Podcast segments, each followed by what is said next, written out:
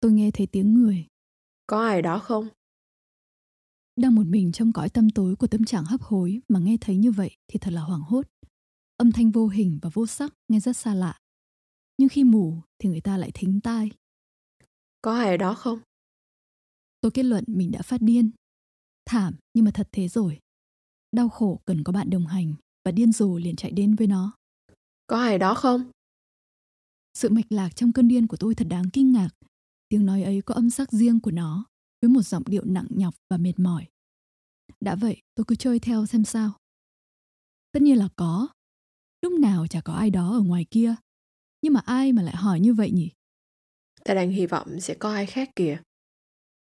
Người nói thế nghĩa là sao? Có ai khác là thế nào? Người có biết người đang ở đâu không? Nếu người không thích câu chuyện mơ mộng huyễn hoặc này của mình thì hãy chọn câu chuyện khác đi. Thiếu gì cách huyễn hoặc cơ chứ? Ừ, câu chuyện mơ mộng. Mơ mộng. Giá mà có một quả mơ thì hay biết bao. Vậy là không có ai cả, có phải không? Im nào, ta đang ước có một quả mơ. Mơ à? Người đang có mơ sao? Cho ta một quả được không? Cho ta đi, chỉ một quả nhỏ thôi. Ta đang thèm quá. Không phải chỉ có một quả mơ, ta có cả một chùm mơ mộng đấy. Cả một chùm mơ? Là mơ này cho ta một quả thôi. Ta... Mơ của ta căng mọng, tròn trịa và thơm biết bao. Cành lá của cây ấy chữ xuống vì quả mới sai làm sao. Trên cây phải có đến 300 quả chứ không kém. Mình nói chuyện ăn uống đi. Một ý kiến hay đấy. Người sẽ ăn món gì nếu ngươi có tất cả mọi món ăn mà ngươi thích? Hỏi hay đấy. Ta sẽ có một bữa cùng nhiều món ta tự chọn. Ta sẽ bắt đầu bằng cơm trắng với bột samba. Sẽ có gạo lứt, cơm đậu phụ và... Còn ta thì... Ta đã nói xong đâu. Ta còn lấy thêm các món rau trộn có me chua tẩm ớt, món trộn với hành củ nhỏ, rồi... Rồi món gì nữa? Từ từ đã nào. Ta sẽ còn ăn đủ các món rau trộn khác có cà chua, có cải bắp, có thì là tẩm hạt tiêu. Ra thế. Cượm đã. Còn các món nem cuốn, nước sốt dừa, cơm thập cẩm, đậu phụ chiên cay Nghe và... rất là... Ta đã nhắc đến món nước sốt chua ngọt chưa nhỉ? Sốt dừa và sốt bạc hà trộn với muối giòn và dâu muối chua. Ăn với bánh đa đủ loại. Nghe thật là... Các món salad chính hiệu nữa. Salad đậu phụ với xoài, salad đậu phụ ngâm và salad dưa chuột tươi để nguyên không tẩm muối gì hết. Còn tráng miệng thì có bánh hạnh nhân, bánh sữa, bánh tráng, kẹo lạc, kẹo dừa với kem vani ăn cùng với nước sô cô la thật nóng và thật đặc. Thế là hết đấy à? Ta sẽ kết thúc bữa ăn đó với 10 lít nước thật lạnh, thật mát, thật trong lành và một cốc cà phê. Nghe rất là ngon. Ngon quá đi chứ lại. Hãy nói cho ta hay, nước sốt dừa nấu ra sao ấy nhỉ? Cần có khoai nước này, cùi dừa nạo, hẹ tươi, ớt bột này, hạt tiêu đen xay, rồi thì các thứ hạt cay này, hạt cải nâu và một ít dầu dừa. Ta đảo cùi dừa trên chảo thật nóng cho đến lúc nó ngả thành màu nâu vàng. Này, ta góp ý một tí có được không? Cái gì cơ? Thay vì làm món sốt dừa ấy, tại sao không luộc một cái lưỡi bò với sốt mù tạt? Cái đó không phải là món chay rồi. Tất nhiên, xong rồi luộc cả cổ lòng lên nữa. Trời đất, ngươi đã chén cả lưỡi của con vật tội nghiệp rồi, bây giờ lại muốn ăn cả ruột gan nó nữa. Thì đã sao? Ta ước được ăn món lòng bò theo kiểu ken, thật nóng cùng với bánh ngọt. Bánh ngọt ư? Món đó nghe được hơn nhiều. Nhưng là bánh ngọt gì chứ? Bánh ngọt làm bằng lá lách bê, Lá lách. đun lim rim với nước sốt nấm, ngon tuyệt. Những món kinh khủng và vô đạo ấy ở đâu ra? Chẳng nhẽ tôi đã xa đọa đến mức thèm ăn một con bò và những đứa con nhỏ của nó hay sao? Tôi đã trúng phải thứ giáo độc gì vậy? Cái xuồng đã trôi trở lại vào giữa đám rác rưởi kia hay sao? Món ăn mọi dợ tiếp theo sẽ là gì? Món ốc bê hầm trong nước sốt bơ, Quay lại cái đầu rồi phải không? món ốc rán nóng. Ta phát ốm lên rồi đấy. Có cái gì mà nhà ngươi không ăn không nào? Ta sẽ không ăn cái có thể đổ được lấy món súp đuôi bò. Món lợn con quay nhồi gạo, xúc xích, mơ và nho khô. Món thận bê nấu bơ, mù tạt và sốt rau thơm. Món thỏ hầm với rượu vang. Món xúc xích gan gà. Món thịt lợn và pate gan ăn với thịt bê. Món ếch. À, hãy cho ta món ếch. Cho ta món ếch. Ta không thể chịu được nữa. Giọng nói lại chìm đi. Tôi run lên vì buồn nôn. Trứng điên trong đầu là một chuyện, nhưng để nó lan xuống bụng là không công bằng. Thình lình, tôi chợt vỡ nhẽ. Ngươi sẽ ăn thịt bò sống còn giỏ máu chứ? Tất nhiên rồi, ta ưa món bít tết kiểu tác ta. Ngươi sẽ ăn tiết đã đông của một con lợn chết chứ? Ngày nào cũng được, với nước sốt táo. Ngươi có thể chén bất cứ cái gì của một con vật chứ? Những mảnh xác cuối cùng của nó. Ta sẽ vét sạch. Ta sẽ có cả một mâm đầy. Thế ngươi có ăn thịt vẹt không? Ngươi có ăn một con chim vẹt còn tươi sống nguyên lành không? Ngươi có nghe ta nói không? Ngươi sẽ ăn một con vẹt chứ? Ta nghe rồi. Nói thật, nếu được lựa chọn, ta sẽ không ăn món đó. Bụng ta không chịu được thứ đồ ăn đó. Ta thấy nó rất kinh tởm. Tôi cười ẩm lên. Đã biết mà, không phải tôi đang nghe thấy những tiếng nói tưởng tượng. Không phải tôi điên. Chính là Richard Parker đang nói chuyện với tôi. Thằng láo cá ăn thịt tôi chứ ai. Sống bên nhau bao nhiêu lâu mà nó đã chọn lúc cả hai cùng sắp chết mới lên tiếng tâm sự. Tôi thấy thật phấn khởi có thể trò chuyện với một con hổ. Ngay lập tức, lòng tôi tràn ngập cơn tò mò rẻ tiền, thứ bệnh mà những kẻ hâm mộ thường mắc phải đối với các minh tinh mà họ yêu thích. Nào, hãy nói cho ta biết, người đã giết người bao giờ chưa?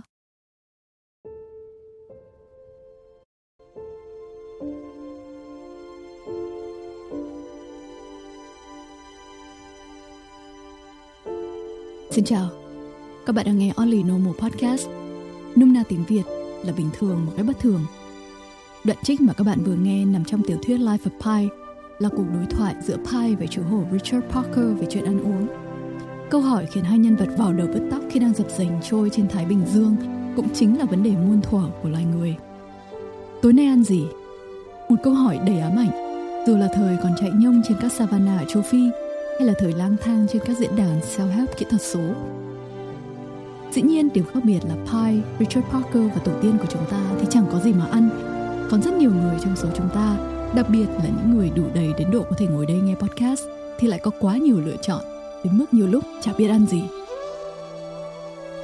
Thế thì hôm nay, Trang ơi, mình nói chuyện ăn uống đi. Bộ ý kiến hay đấy. Vân ơi, tối nay ăn gì đấy? Trang ơi, tao nghe thấy tiếng người. ok, trước khi nói chuyện ăn uống thì xin mấy phút giới thiệu nhân vật. Số là tôi mới rời thành thị Xô Bồ, cập bến Hòa Gia Trang. Như cá gặp nước, nhờ lòng hiếu khách của gia chủ mà chỉ sau một tuần thì tôi đã đạt số cân nặng cần thiết, do đó đủ tiêu chuẩn để làm nốt cái podcast ăn uống mà anh Quy Tiên nợ từ Tết năm ngoái. Vậy nên hôm nay podcast may mắn có sự góp mặt của tận hai nhà khoa học, Huyền Trang giáo sư răng hàm mặt với tham vọng một ngày kia sẽ theo đuổi sự nghiệp đánh giá khẩu hình và nhân chắc học cho các cuộc thi Hoa hậu Hoàn Vũ. và Thanh Hòa, giáo sư môn độc dược. Trang thì nhiều airtime rồi nên là thôi không giới thiệu thêm nữa. Còn Hòa, người bạn nối khố của tôi trong gần 3 thập kỷ qua, hôm nay lên sóng lần đầu, nên là tôi sẽ để bạn ấy tự giới thiệu.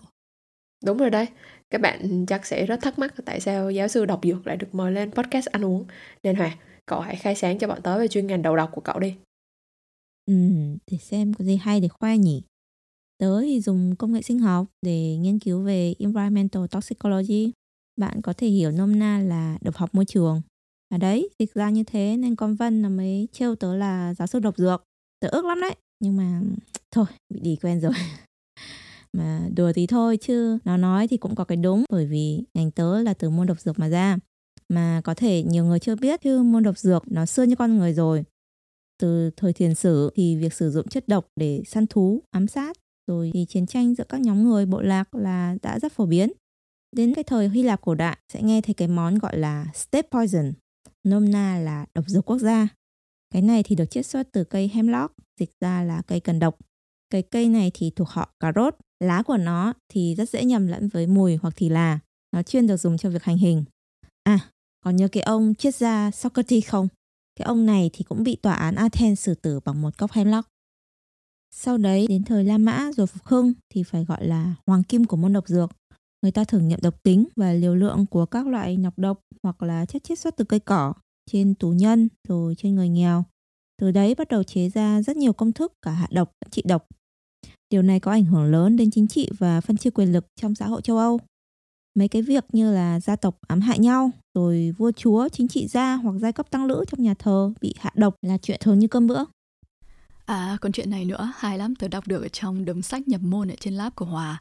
Đấy là ở Rome với cả Pháp thì còn nổi tiếng mấy cái thuyết âm mưu về các câu lạc bộ Young Wealthy Married Women. Những người mà không lâu sau đó sẽ trở thành Young Wealthy Widow. Kiểu họ có liên hệ mật thiết với các cái mối cung cấp mỹ phẩm chứa arsen để mà hạ độc các ông chồng ấy tóm lại là siêu nhiều các cái hợp đồng ám sát uh, tên nạn nhân và giá cả thậm chí vẫn còn được lưu lại trên giấy tờ đến ngày nay cơ Mà trong cái phim Dune mình vừa xem ấy cũng có cái màn ông bác sĩ nhét cái răng giả vào hàm công tước Lito để mà sau đấy ông ấy cắn vào một phát là khí độc sẽ xì vào mặt nam tước Harkonnen ấy, nhớ không Trang? ừ đúng rồi. Đấy, lịch sử là như thế. Còn sau này thì đến thời hiện đại, cách mạng công nghiệp này, rồi chiến tranh thế giới, tìm ra phóng xạ, hạt nhân, bom nguyên tử. Mỗi một cái sự kiện đấy lại là một dấu mốc thúc đẩy ngành nghiên cứu độc học phát triển. Bởi vì khi sáng tạo ra nhiều chất mới, trong môi trường thay đổi này, cơ thể sẽ bị phơi nhiễm thêm nhiều chất thì lại ra một đống bệnh mới chẳng hạn. Này, thế thì tớ mạnh dạn đoán là hôm nay Vân mời Hòa lên đây để nói cho bọn tớ biết là ăn gì thì không độc đúng không? Ừ, rất tiếc là không Trang ạ. Nói thật là tớ nhìn đâu thì cũng thấy độc. Nên cậu hỏi đấy là tớ chịu luôn. Bạn nghề nghiệp. ừ, như mọi khi ấy, thì nó vẫn là một cái ma trận Trang ạ.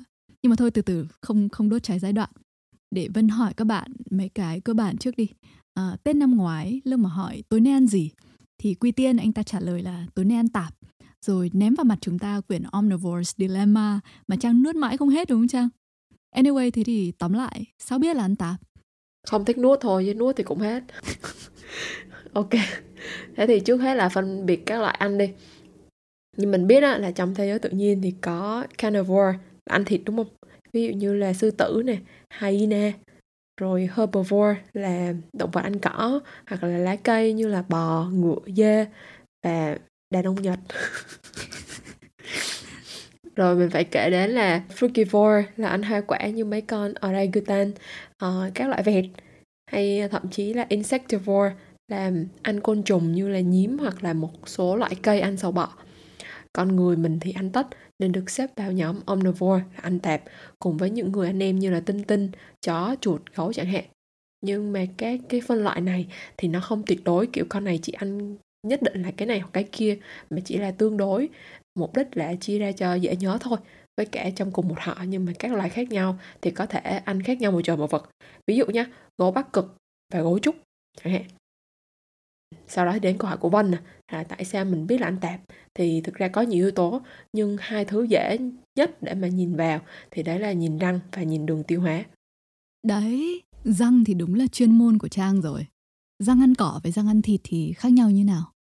Uhm, theo kinh nghiệm bảo bệnh nhân há và ngậm à, Ờ, không được dài dặn lắm của tớ thì hình dáng răng nói rất nhiều về việc cậu ăn gì hay nói bự ra là loại của cậu thì ăn gì Cụ thể là mình nhìn hình thái của hai nhóm răng là răng nanh và răng hàm, hay còn gọi là răng cối. Thì thực ra răng nanh là một cái đặc trưng khá dễ thấy ở con nào mà có ăn thịt, nhất là ở các loài săn mồi. Ở mấy con này thì hầu hết các răng không chỉ là răng nanh thì đều có những cái đặc điểm chung trên bề mặt răng như là nó có những cái hốc hoặc là có những cái rãnh kiểu lồi lên lõm xuống và khá là sắc nét. Uhm, tưởng tượng giống như kiểu hình tam giác ấy. Và nó rất là sắc để mà như vậy để mà xé những cái thớ thịt và các sợi cơ. Trong khi mà mình thấy ở những cái con mà ăn cỏ thì răng của chúng nó có một cái mặt nhai á khá là phẳng theo chiều ngang đặc biệt là phần răng hàm răng cối. À, cũng hợp lý thôi vì động tác nhai chủ yếu của bọn này là nghiến qua nghiến lại để làm dập nát những cái thành tế bào thực vật ừ thế người có cả răng nanh với răng hàm thì là ăn tạp đúng không cơ mà này tớ đọc trên mấy trang của hội vegan ấy Họ cãi là có răng nanh nhưng chắc gì tổ tiên người đã ăn thịt. Con hà mã nó ăn cỏ nhưng mà răng nanh của nó vẫn to đùng mà. Ừ, cũng đúng. Răng nanh dài và lớn thì không phải là không có ở động vật ăn cỏ. Có nhá. Như cậu vừa ví dụ ấy. Nhưng mà không phải là chỉ nhìn mỗi hình thái răng thôi mà kết luận đâu. Sau khi nhìn hình thái thì còn phải soi răng tổ tiên kỹ thêm tí nữa. FYI cho các bạn là răng là mô cứng nhất trong cơ thể, còn hơn cả xương ấy. Nên là khi mà các bạn đi nha sĩ họ có mài răng thì cái mũi mài á thực ra được bọc bởi các hạt kim cương li ti. Uh, để có thể đủ cứng để cắt được qua cái mô răng này. Thấy cool không? Uh, cool bình thường. Mất nét thôi rồi ở đây tới là khi mà tổ tiên qua đời thì cậu hay thấy là uh, thịt hay là các nội tạng nói chung là mô mềm đi thì sẽ bị phân hủy. Chỉ còn lại các thể loại mô cứng như là răng và xương còn lại thôi. Thế nên mới có cái để con cháu đời sau lôi lên mà phân tích. Ví dụ nhé khi các nhà cổ sinh vật học phân tích mấy cái hóa thạch sọ người và cụ thể là răng thì người ta dùng mấy cái siêu kính hiển vi để mà quan sát từng vết nứt siêu bé trên răng luôn uh, tưởng tượng đơn giản như là nhiều vết xước li ti theo dạng vệt cắt uh, hay là đường cắt á, thì hay quy cho là anh lá.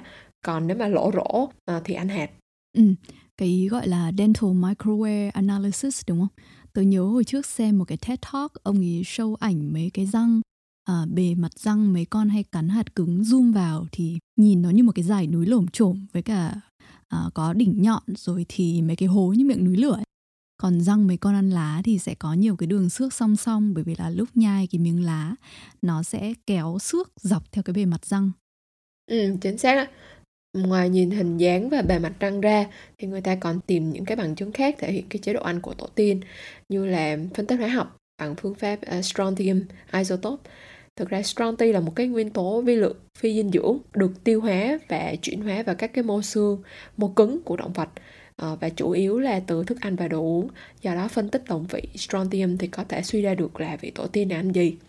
Ừ, phức tạp phết đó nhưng mà thực ra theo tôi biết đi thì nghiên cứu về răng và chế độ ăn gián tiếp thông qua hóa thạch này vốn chỉ để giải quyết được cái câu hỏi lớn hơn là cái môi trường sống của tổ tiên con người thời đó như thế nào thôi. Vì môi trường thì nó quyết định là xem là tổ tiên mình có cái gì để ăn đúng không? Chứ không phải để làm dẫn chứng debate qua lại cho hai phe ăn rau và ăn thịt đâu ừ, ngoài ra thì những cái bằng chứng gián tiếp của cái việc ăn thịt chẳng hạn như là đồng hóa thạch xương động vật gần nơi mà người tiền sử sinh sống này rồi những cái xương đùi mà có cut mark mấy cái vết cắt tạo ra bởi Acheulean tool như là dao bằng đá, dìu cầm tay ấy. Rồi thì các cái công cụ săn bắt hái lượm khác nữa nó cũng có dấu vết của chế độ ăn tiền sử. Um, anyway đấy là răng, còn ruột với cả đường tiêu hóa thì sao? Uhm, cái này thì lại giải thích một cách nôm na nhé, chứ thực chất thì nó phức tạp hơn nhiều. Um, cơ mà người ta thường thì sẽ nhìn vào độ dài và cái độ phức tạp của đường tiêu hóa. Cậu hiểu là đơn giản là càng dài và càng phức tạp á thì cái tỷ lệ thực vật trong khẩu phần ăn nó sẽ càng lớn. Tại sao lại thế? Bởi vì lá là rất là quan trọng trong việc tổng hợp năng lượng từ ánh sáng mặt trời đúng không? Nên cây cối nó sẽ không muốn động vật ăn mất cái phần đấy nên tiến hóa nó sẽ chọn lọc những cái loại thực vật mà lá của nó khá là khó ăn. Cứng, rồi nhiều xơ khó nhai, đắng, rồi thì các cái phân tử cellulo nó rất khó để mà break down thành đường để cơ thể động vật mà có, mình có thể sử dụng để tạo năng lượng á. Thế nên là những cái con động vật ăn cỏ, ăn lá thì nó sẽ phải có một cái răng hàm để mà nghiền và cơ thể động vật thì ít có những cái enzyme nào mà nội sinh á để mà có thể break down hiệu quả cái đống cellulo này trong dạ dày. Nên cũng cần một cái hệ tiêu hóa phức tạp hơn, gồm nhiều ngăn nè, ruột nó phải lớn hơn, dài hơn và nó có những cái hệ vi khuẩn chuyên biệt để mà tiêu hóa hóa học cái đống cellulo đó. Và cái quá trình phức tạp khó khăn nên là sẽ tốn thời gian rất là nhiều và tốn năng lượng của chính cơ thể nữa. Ví dụ nhé bò ăn cỏ chẳng hạn, cậu nghe thấy là con bò nó có bốn cái dạ dày bây giờ chưa? Thức ăn đi vào thì sẽ được đi du lịch lần lượt qua bốn cái hệ sinh thái vi khuẩn trong bốn cái dạ dày này. Chưa kể là nó còn hơi tỏm á, tức là nó còn ở lên nhai lại nữa. Cho nên để tiêu hóa thì bò sẽ tốn đâu đó khoảng 80 giờ cho một lần ăn vào và thải ra. Mặc dù là nó hầu hết chỉ ăn cỏ thôi. Còn cái bọn mà dạ dày đơn giản một ngăn thôi như là gorilla thì nó có cái trò là high gut ờ, fermentation tức là tiêu hóa bằng cách lên men nhờ sự trợ giúp của những cái vi khuẩn cộng sinh. Và cái quá trình lên men này nó sẽ xảy ra ở ruột già hoặc là manh tràng. À, ruột già của bọn này thì vì thế mà nó siêu dài luôn để mục đích là để lên men và tiêu hóa cái đống cellulo này. Người cũng là high gut fermenter đúng không? Ừ, nhưng mà tại vì người mình á, thì ăn thực vật ít hơn bọn gorilla nên nếu mà so sánh về tỷ lệ cái độ phức tạp của cơ quan trên trọng lượng cơ thể thì ruột già và manh tràng của người thì ngắn hơn bọn ấy nhiều. Ừ, cùng cái logic đấy thì bọn ăn thịt nó sẽ có đường tiêu hóa tương đối ngắn đúng không? Bởi vì thịt thì cung cấp nhiều năng lượng và dễ tiêu hóa hơn cellulose nên bọn nó chỉ cần ăn một lượng ít hơn bọn ăn cỏ. Cần gì ruột to cho tôn chỗ? À, buồn cười cực. Hôm trước tớ đọc cái case trên PubMed tên là Tiger Food for Short Bowel. Thức ăn của hổ cho người bị hội chứng ruột ngắn. Nghe tên là hiểu rồi đúng không?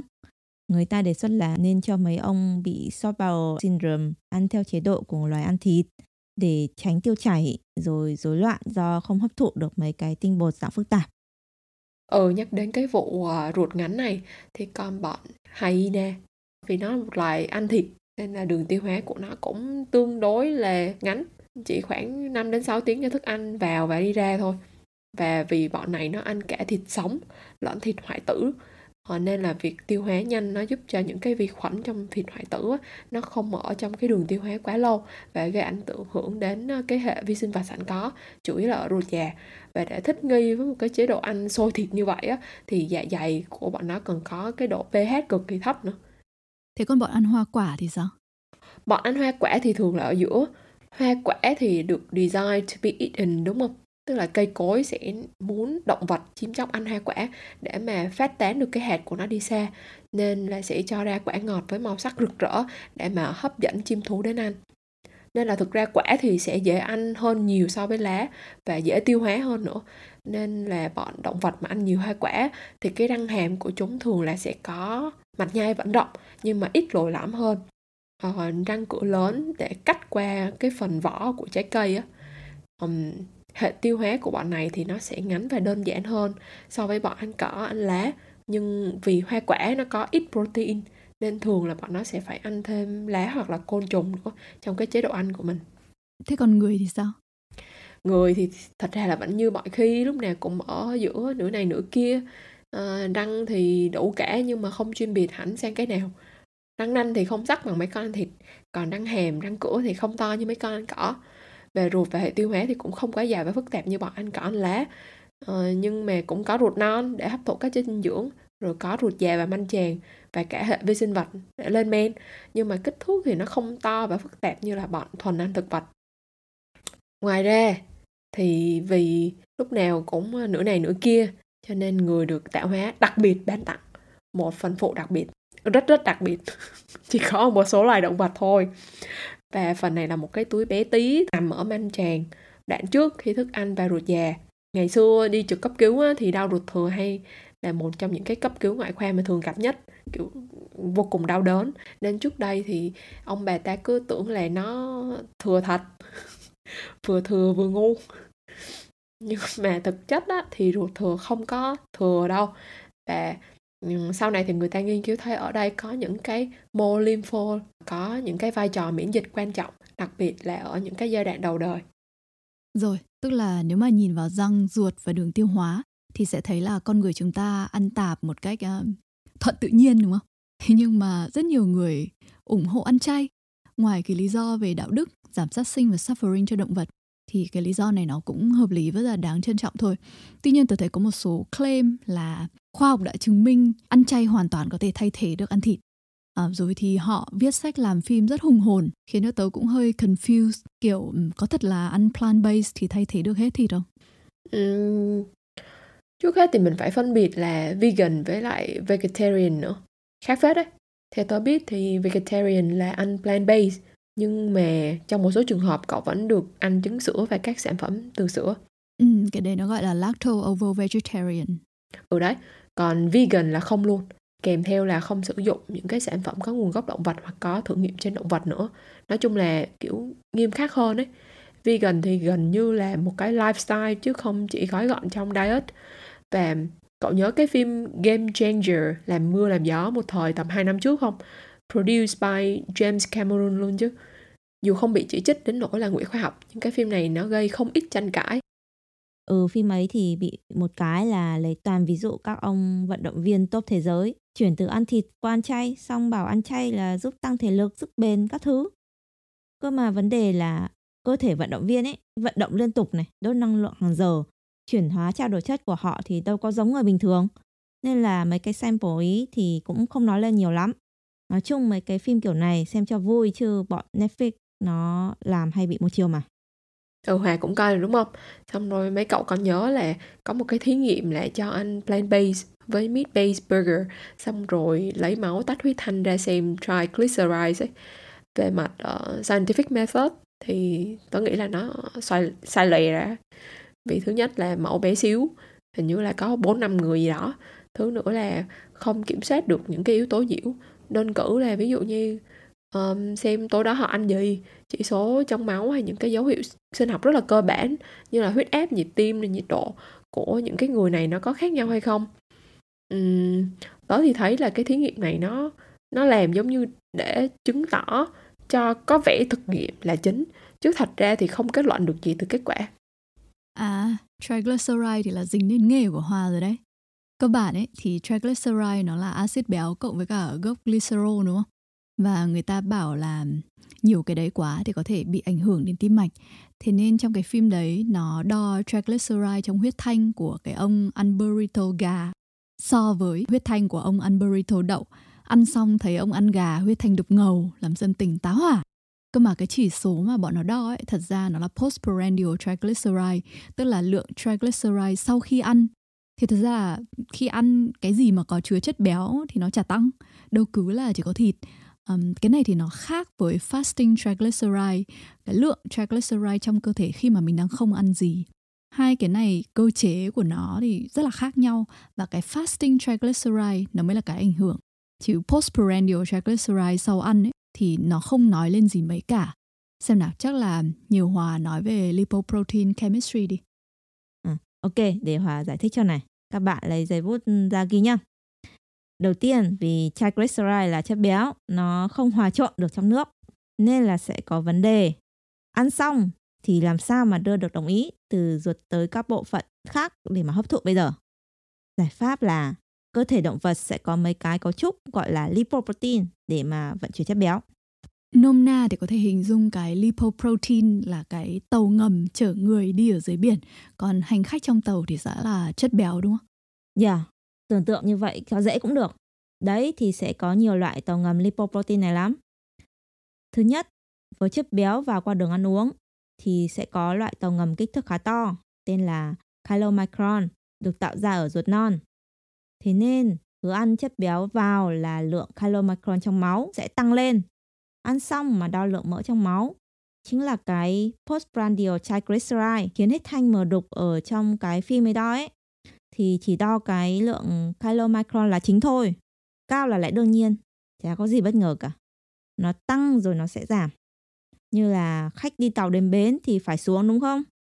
Chất béo ở trong chylomicron được vận chuyển đến tế bào cơ và mô mỡ sẽ chuyển hóa thành năng lượng để tế bào hoạt động hoặc là dự trữ ở đấy. Và khi đó thì lượng chylomicron trong máu sẽ giảm dần xuống. Cái chỉ số thứ hai mà Vân bảo, fasting triglyceride, thì nó không phải là lượng chylomicron nữa, mà là số lượng của một cái tàu ngầm lipoprotein khác tạo ra ở gan gọi là VLDL, Very Low Density Lipoprotein nôm na là lipoprotein với khối lượng riêng cực thấp. Chất béo hay là hành khách trên cái tàu ngầm này ấy, thì không vào từ đường ăn uống mà nó đến từ việc tổng hợp axit béo và triglyceride ở gan qua cơ chế gọi là de novo lipogenesis. Cơ chế này thì được kích hoạt bởi đường fructose. Ừ, thế nên là lúc fast không ăn gì, lượng chylomicron giảm xuống thì cái đo được trong máu phần lớn sẽ là very low density lipoprotein này đúng không? Ừ. Và nếu mà ăn nhiều đường thì sẽ kích thích việc sản xuất triglyceride ở trong gan. Khi mà gan bị kích thích xong, cứ thường xuyên sản xuất nhiều triglyceride như thế thì dần dần nó sẽ tích tụ ở các mô dẫn đến kháng insulin gây rối loạn trao đổi chất và những cái bệnh tim mạch. Tóm lại thì cái triglyceride sản xuất ở bên trong bởi gan này nó có ý nghĩa nhiều hơn khi đánh giá rủi ro gây bệnh chứ không phải là cái ờ, postprandial triglyceride sau ăn kia. Yep, và kể cả khi đọc paper thấy có cái chuyện là chỉ số postprandial triglyceride sau ăn ý, nó cũng tỷ lệ thuận với rủi ro tim mạch thì các bạn cũng phải nghĩ đến trường hợp là fasting triglyceride sản xuất ở gan nó đã cao sẵn rồi. Lúc đó sau ăn thì là tổng của cả hai. Tóm lại, nếu Trang ăn burrito gà mà Vân ăn burrito đậu, nhưng gan của Trang vốn hoạt động hăng say hơn, lúc đó có fasting triglyceride cao hơn Vân thì cái chuyện mà huyết thanh của Trang đục hơn đâu có chắc là do ăn gà hay là fasting triglyceride cao sẵn đâu. Ừ thì thế nên tớ mới bảo là không thể nào có hai phiên bản Vân 1 và Vân 2 có chỉ số triglyceride giống hệt nhau ở đấy để mà cho ăn rau với ăn thịt rồi so sánh. Việc kiếm mấy người xong cho ăn lượng calo hay lượng chất béo giống hệt nhau, chỉ khác lại thức ăn rồi bảo máu đục ngầu do thịt gây ra nó khá là vớ vẩn ấy. Nghe tới đây thì bạn nào tò mò có thể pause lại đi xem cái phim ấy rồi vào lại nghe tiếp nhé xin lỗi các bạn, nãy giờ không spoiler alert. Làm hỏng cả trải nghiệm xem phim bom tấn. Ừ đúng rồi. Đề nghị các bạn đi xem phim đi, rồi hãng nghe tiếp. Anyway, tóm lại là chỉ số triglyceride cao lên, nó chỉ là triệu chứng thôi. Còn muốn xác định nguyên nhân thì phải xem có cơ chế cụ thể để mà dẫn đến bệnh hay không. Triglyceride cao, nó có thể là do vừa mới ăn, hoặc là do thường xuyên ăn nhiều đường dẫn đến gan bị kích thích sản xuất triglyceride liên tục, hoặc là thậm chí nó có thể do yếu tố di truyền khiến cho việc loại bỏ chylomicron chậm hơn bình thường chẳng hạn, đúng không ạ ừ nói tiếp một cái này, hơi dối nên các bạn nghe kỹ nhé đấy là cái VLDL cái tổng hợp ở gan ấy, nó sẽ đưa triglyceride mà gan tạo ra đến các mô và cơ quan khác. Khi mà nó nhả triglyceride ra thì khối lượng riêng của nó cũng sẽ thay đổi, từ very low density thành low density, gọi tắt là LDL rồi thành high density hay là HDL vẫn là cái tàu đấy thôi, nhưng hành khách đi lên, đi xuống, kích cỡ của cái tàu đấy thay đổi thì khối lượng riêng của nó cũng thay đổi. Tóm lại, nó vẫn là cái lipoprotein ban đầu đi ra từ gan, nhưng ở các thời điểm khác nhau thôi. Và cậu tưởng tượng cái quá trình trao đổi vận chuyển triglyceride này, nó diễn ra liên tục. Hành khách xuống xe, lên xe không ngừng thế nên việc đo rất là khó. Vậy thì khi mà cậu đo huyết thanh ở một thời điểm nhất định, cậu đo được một lượng very low một lượng low một lượng high chẳng hạn. Nhưng thực chất ra là lipoprotein nó đâu có fix ở trạng thái nào đâu, nó thay đổi liên tục mà. Thế nên, khi đi khám mà thấy kết quả xét nghiệm máu có x lượng LDL và y lượng HDL xong bảo cái lượng LDL đấy cao, tức là có nhiều bad cholesterol, rồi thì dễ bị bệnh tim mạch, thì thực ra cũng không chính xác lắm. Hơn nữa, không phải cứ low density lipoprotein thì là bad trong cái low density ấy, nó còn có mấy loại cơ, có cái cũng chẳng gây hại gì. Nhưng mà khi bạn dùng máy ly tâm, chúng có cùng một khối lượng riêng nên là sẽ chỉ nhìn thấy nó ở chung một chỗ thôi và khi đo thì sẽ đo chúng nó chung với nhau, chứ cũng chẳng tách được loại nào với loại nào không phải phòng thí nghiệm có thiết bị phức tạp thì cũng không đo chuẩn xác đâu Nói đến đây lại làm Vân nhớ hôm trước Tuấn Minh nó gọi điện kêu ca vụ mẹ nó cứ ép nó với cả nhà uống thực phẩm chức năng của Amway. Xong rồi nó hỏi là, thế có cách nào để làm cho cụ đỡ bị ngộ cái bọn này không? Nó còn gửi cả video quay lại đoạn mẹ demonstrate cho nó cái thí nghiệm mà hội Amway training cho người bán hàng cơ. Kiểu pha pha mấy cái cốc dung dịch màu đục như huyết thanh nhiều mỡ ấy. Xong rồi à, một bên thì vắt chanh vào thấy cốc nước đỡ vẩn đục uh, trong hơn một tí. Thế xong rồi so sánh với một bên là nghiền thuốc Amway thả vào cốc nước thì ngay lập tức nó trong leo lẻo làm cho mình đứng hình. Xong mình nó mới hỏi là thế bây giờ phải giải thích cho bà già như nào? Có cái khoa học nào không? Hỏi khó thế nghe chẳng khác nào coi mấy cái quảng cáo tivi đem quả cam ra làm ví dụ cho làn da đầy lỗ chân lông. Um, anyway rồi vân bảo sao? À thì vân chỉ bảo minh là nói với mẹ rằng cái dạ dày với cả cơ thể của mẹ thì nó không phải là cái cốc thủy tinh. Bên trong nó có cả tỷ phản ứng sinh hóa xảy ra. Uống C thì dĩ nhiên nó cũng có tác dụng nhất định nhưng mà không phải đổ nước chanh hoặc là C Amway vào là nó trong lèo lèo như vậy đâu.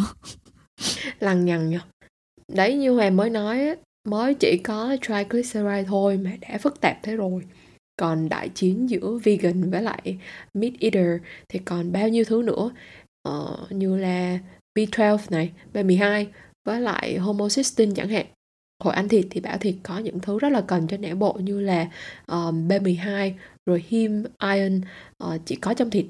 Còn hồi ăn rau thì bảo là không hoàn toàn có thể thay thế được bằng cách là uống những cái thực phẩm bổ sung hoặc là các cái loại rau lá rồi thì kêu là thịt động vật bây giờ thì cũng thiếu B12 ừ, vì nó lấy B12 từ trong đất mà đất thì bị xói mòn nên là hội chăn bò thì cũng phải cho bò uống B12 hại phết đấy À, câu chuyện B12 là như này. B12 thì còn gọi là cobalamin vì nó được tổng hợp từ nguyên tố coban. Mà coban thì có trong đất, xong động vật ăn cỏ như con bò ấy, thì nó ăn cỏ xong nó lấy được coban.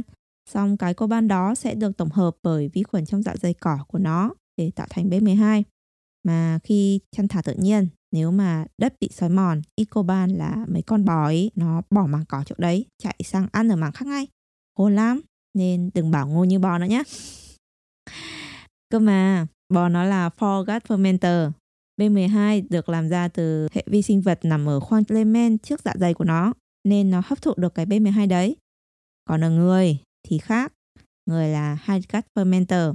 Hệ vi sinh vật nằm ở sau manh tràng với ruột già cơ. Nên là kể cả vi khuẩn ở đấy mà tổng hợp được B12 thì người mình cũng không hấp thụ được đâu. Mấy con tinh tinh với gorilla nó cũng thế. Nên giải pháp của bọn nó là ăn lại mấy cái phần của chính nó. Còn người thì không ăn phân nên là đành lấy B12 từ thịt vậy. Ừ, còn một cái argument khác của hội vegan kêu ăn thịt là làm tăng homocysteine là cái amino acid làm tăng sưng viêm và sa sút trí tuệ. Uh, motto của Atlee Nomo là làm podcast để làm chậm lại quá trình sa sút trí tuệ trong 50 năm tới. Thế thì chúng ta có nên bắt Vân kiêng thịt không? Ừm, nhưng mà trong thịt thì lại sẵn có các vitamin nhóm B để mà loại bỏ homocysteine. Thế các bạn vegan đã bó tay chưa? À, tiếp còn một cái lý lẽ hay được đưa ra là ăn thịt nhiều thì già nhanh vì trong thịt có methionine. Đây là một cái amino acid gồm gốc homocysteine và nhóm methyl. Cái methionine này thì có thể kích hoạt mTOR pathway làm tăng tốc độ lão hóa. Cơ mà, cơ mà, thật ra mTOR nó được kích hoạt bởi amino acid nên thực vật hay thịt ăn gì có protein nó cũng tăng, chỉ là tăng nhiều hay tăng ít thôi ăn thịt nhiều protein thì có thể sẽ tăng nhiều hơn. Nhưng mà, lạ nhưng mà, trong thịt lại có một cái amino acid nữa tên là glycine có vai trò trong việc điều hòa chuyển hóa methionine và lại có tác dụng giảm tốc độ lão hóa, kéo dài tuổi thọ. Loạn chưa? Các bạn đoán xem glycine thì có nhiều ở đâu? Mối liên kết thịt, da, nước hầm xương. Nên thôi, cứ để Vân ăn thịt đi. Thôi cho nó uống nước hầm xương được rồi. ừ đấy, qua đây thì một lần nữa có thể thấy là không thể chỉ nhìn có một cái A dẫn đến một cái B mà kết luận ngay được đúng không? Đấy chính là vấn đề nhìn khoa học một cách quá là reductive. À, chuyện uống supplement cũng tương tự. Việc uống B12 thì nó không hoàn toàn giống với việc ăn thịt. Bởi vì kể cả là cùng một lượng B12 đi chăng nữa nhưng mà nó còn là chuyện um, cái B12 đấy nó có bioavailable hay không cơ thể có hấp thụ được những cái chất chiết xuất hay là tổng hợp bằng phương pháp công nghiệp bên ngoài giống như là hấp thụ B12 từ thịt hay không rồi thì khi ăn um, cũng không phải là chỉ ăn mỗi B12 mà còn là mô, cơ, xương rồi bao nhiêu những cái chất khác đi kèm với nó. Thực vật cũng thế. Ngoài vitamin thì còn có chất xơ với đường. Uh, cơ thể người từ hàng ngàn đời nay thì quen với việc hấp thụ cái hỗn hợp dưỡng chất qua cái đường ăn này nên là nó quen rồi. À, nó hình thành được những cái cơ chế sinh học để quản lý việc hấp thụ đấy. Còn ngày nay thì mình táng supplement vào không có những cái đi kèm chỉ có một chất đấy thôi thì cơ thể nó cũng sẽ hấp thụ kiểu khác. Đơn cử như việc uống nước cam so với ăn một quả cam có chất xơ thì cái insulin response của cơ thể nó cũng đã khác rồi. Ừ cái Himalayan cũng thế. Chất sắt thì rất quan trọng đúng không? Và cái Himalayan nôm na là một cái nguyên tử sắt nằm giữa vòng porphyrin của hemoglobin ở trong hồng cầu ấy thì Himalayan nó dễ dàng hấp thụ qua ruột ngay. Còn những cái nguyên tử sắt trôi nổi trong ruột hoặc non-Himalayan ở trong thực vật thì sẽ khó hấp thụ hơn. Có mấy các nghiên cứu kêu là Himalayan thì độc vì gây ra oxidative stress rồi thì N-nitroso compound dẫn đến rủi ro ung thư. Nhưng mà lại phải xem mấy cái thí nghiệm ấy làm trên động vật nào, rồi thì con động vật ý có bị thiếu canxi hay không bởi vì nếu mà thiếu canxi thì cho một kết quả mà đủ canxi lại có kết quả khác. Còn nữa, N-nitroso compound ở trên động vật thì không giống hoàn toàn N-nitroso ở người. Xong rồi thì một số loại N-nitroso lại quan trọng ở trên người chẳng hạn. Nói chung lại là rất là loạn đúng không? Với cả những cái nghiên cứu về epidemiology á, thì nó chỉ là những cái nghiên cứu quan sát trong dịch tễ học thôi. Và các cái nghiên cứu kiểu này á, thì vô cùng khó để mà có thể kiểm soát được các cái yếu tố gây nhiễu. Người ta có phải là chỉ ăn mỗi thịt hoặc là mỗi thực vật đâu và cũng không bao giờ có hai người hay hai population mà chỉ số sinh hóa giống hệt nhau để mà so sánh cả. Làm xong thì thấy cái này có liên quan đến cái kia nhưng mà correlation thì không phải là causation. Ừ, cái correlation thì vai trò của nó là giúp mình develop giả thuyết về causation để sau này làm interventional study mà test cái giả thuyết đấy. Cơ mà vì có quá nhiều cân phao gây nhiễu nên thường ấy thì kiểu gì cũng sẽ có một mớ nghiên cứu kết quả ra trái ngược nhau một trời một vực luôn. À, và thực ra để make một cái causation á, thì cái quan trọng nhất backup đó chính là phải có một cái cơ chế của khoa học cơ bản ví dụ như là vật lý và hóa học nào đó để mà giải thích cho cái causation đó um, trở lại cái phim thì cá nhân tao thấy là cái phim này nó hơi ba chấm. Với cả đồng ý là anh plan base tốt nhưng phải hỏi tiếp là tốt là tốt với ai? Người thường hay là người đang có bệnh? Và tốt là tốt hơn so với chế độ ăn nào? Uh, đối nghịch với uh, team vegan trên mặt trận tối nay ăn gì? Thì có hội meat eater đúng không? Cái trend keto diet ấy và logic của cái keto diet này là nó cắt giảm carbohydrate trong thực đơn thay vào đó là chất béo và protein hay nôm na là low carb, high fat và adequate protein. Về cơ chế thì ketogenesis là quá trình gan tổng hợp tạo ra ketones từ các cái axit béo và ketones này sẽ được dùng thay thế cho glucose để mà cung cấp năng lượng cho cơ thể.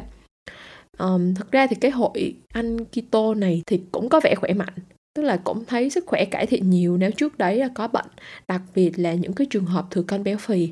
Và rất nhiều người bảo là ăn keto thì có protein, có thể build được muscle mass này nọ, rồi thấy tỉnh táo productive hơn. Với lại là ăn protein thì nhanh ngấy hơn, nên là thường là sẽ ăn ít hơn. Còn ăn chay thì muốn mà đủ chất, đủ protein thì phải ăn một lượng khá là nhiều. Xong lại bị cái đủ cái này thì lại thừa cái kia. Rồi thì vừa thừa calorie mà lúc nào cũng thèm ăn nhiều thứ. Um, tóm lại là không phải ai cũng theo được và không phải ai cũng nên theo. Ừ tớ thấy họ cãi nhau suốt ngày mà. Nhưng mà tóm lại thì phụ thuộc vào cơ thể từng người. Có người thấy ăn plant based tốt có người thấy ăn meat based tốt. Nhưng mà để mà tìm ra một công thức vàng có lợi cho sức khỏe và kéo dài tuổi thọ của tất cả mọi người thì chưa có khoa học nào làm được đâu nói chung là việc ăn thịt thì không dễ mà từ bỏ nhưng vân là vân không bỏ rồi đúng không vân như trang nói lúc nãy thì hoạt động của não cần rất nhiều năng lượng rồi những cái dưỡng chất ở trong thịt như là vitamin B12, iron, DHA rồi EPA này. Không có đồng ý, Vân sức đầu làm podcast. Ừ, các bạn có biết là con TB, tuberculosis à, vi khuẩn bệnh lao ấy nó có thể sống hàng năm trời trong cơ thể người và không bao giờ bị hệ miễn dịch của chúng ta tiêu diệt hoàn toàn. Một phần là bởi vì với hệ miễn dịch của chúng ta ấy, thì con này nó là một ông bạn cũ lâu năm giúp cho não người tiến hóa đấy. Um, để bộ não lớn hoạt động được thì sẽ cần rất là nhiều năng lượng đúng không? Và việc sản xuất năng lượng thì cần nhiều vitamin B3 B3 đến từ thịt. Nhưng mà nếu hạn hán hoặc là mùa đông lạnh kéo dài thịt hiếm thì làm nào? Não teo thì sao? Lúc đấy con TB nó lại có thể tạo ra vitamin B3 một cách tự nhiên để mà giúp cho não tiếp tục hoạt động. Thế nên lúc cơ thể bị thiếu B3 thì TB nó sẽ tỉnh dậy, tạo B3 và nhân lên. Dĩ nhiên là đi kèm rủi ro làm người bị bệnh nữa. Còn khi mà đủ B3 rồi thì TB nó lại nằm im ắng. Do đó mà vitamin B3 từng được dùng trong điều trị bệnh lao đấy. Ừ, thế nên mới bảo là argument của hội vegan về chuyện chỉ ăn plant không ăn thịt đó thì vẫn debatable mà coi xong thì tớ thấy là cái impact quan trọng nhất mà họ đề cập là yếu tố đạo đức. Cái này thì nếu ai đã từng biết cách mà chăn nuôi gia súc gia cầm trên quy mô lớn như nào rồi, thì cũng không lạ gì những cái kiểu lò mổ hay là lò hơi nghẹt, hay là kiểu cách cổ gà tập thể. Thế nên là hội vegan activist thì rất là nhiệt tình vận động bà con bỏ ăn thịt để ăn thuần chay để mà giảm animal suffering. Nếu mà các bạn nào đã từng mon men thử tìm hiểu về vegan mà search đâu đó online thì chắc sẽ đã từng nghe qua một thanh niên tên là Ed là một trong những cái ờ, activist hàng đầu về vegan. Earthling Ed đúng không? Tớ cũng được Tuấn bạn tớ gửi cho này. Ừ, ừ. Thanh niên đấy đấy. Um, tớ thì thấy thanh niên này khá là nice không đến nỗi aggressive như là nhiều thanh niên vegan activist khác.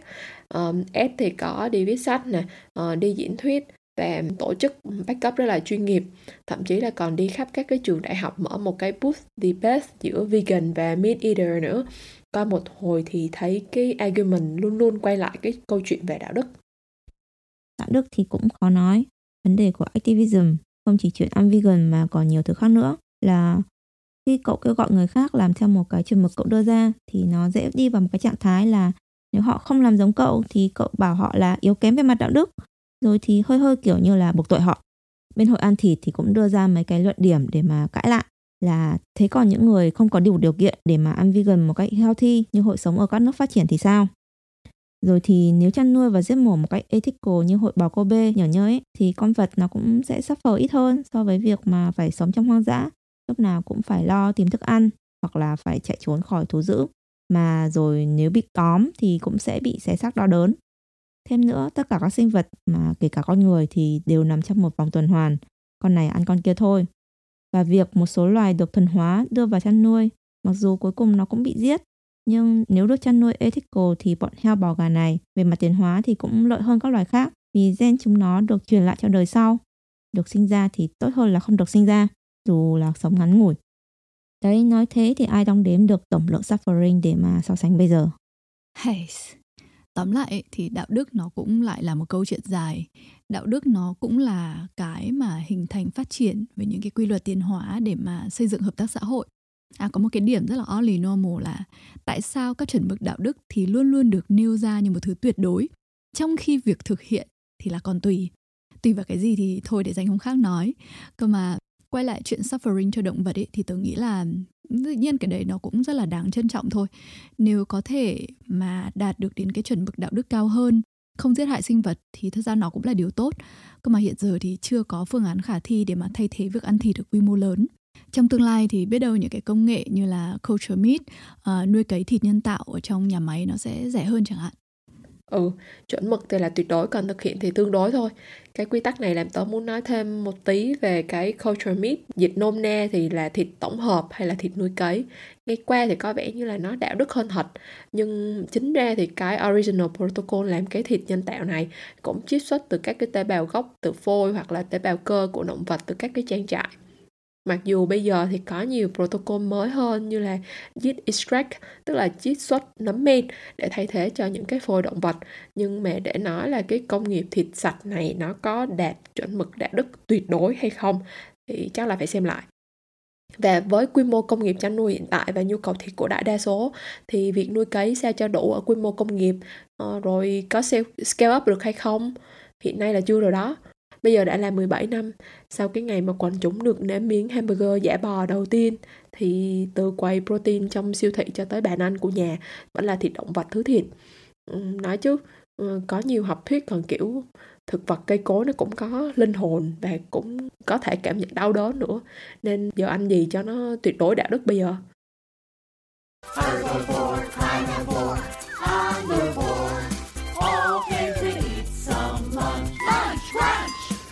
Munchy, crunchy, crunch, crunch, munch. Creatures came over to eat some lunch. Herbivores, carnivores, omnivores. I better go shopping at lots of different stores. They really, really make a great lunch bunch. But what should we feed them? I don't have a hunch. What should I get this bunch for lunch? Herbivore, carnivore, omnivore, crunch. Omnivore said I eat plants and I eat meat, plants and meat. Omnivore said I eat lots, I eat almost everything. Humans, pigs, chimps, and ants can chew, chew, chew both meat and plants. Rats, mice, wolf and crow, skunks and hedgehogs, don't you know? Those are all omnivores. Your diet's like mine and yours. Those are all omnivores. Your diet's like mine and yours. Omnivores.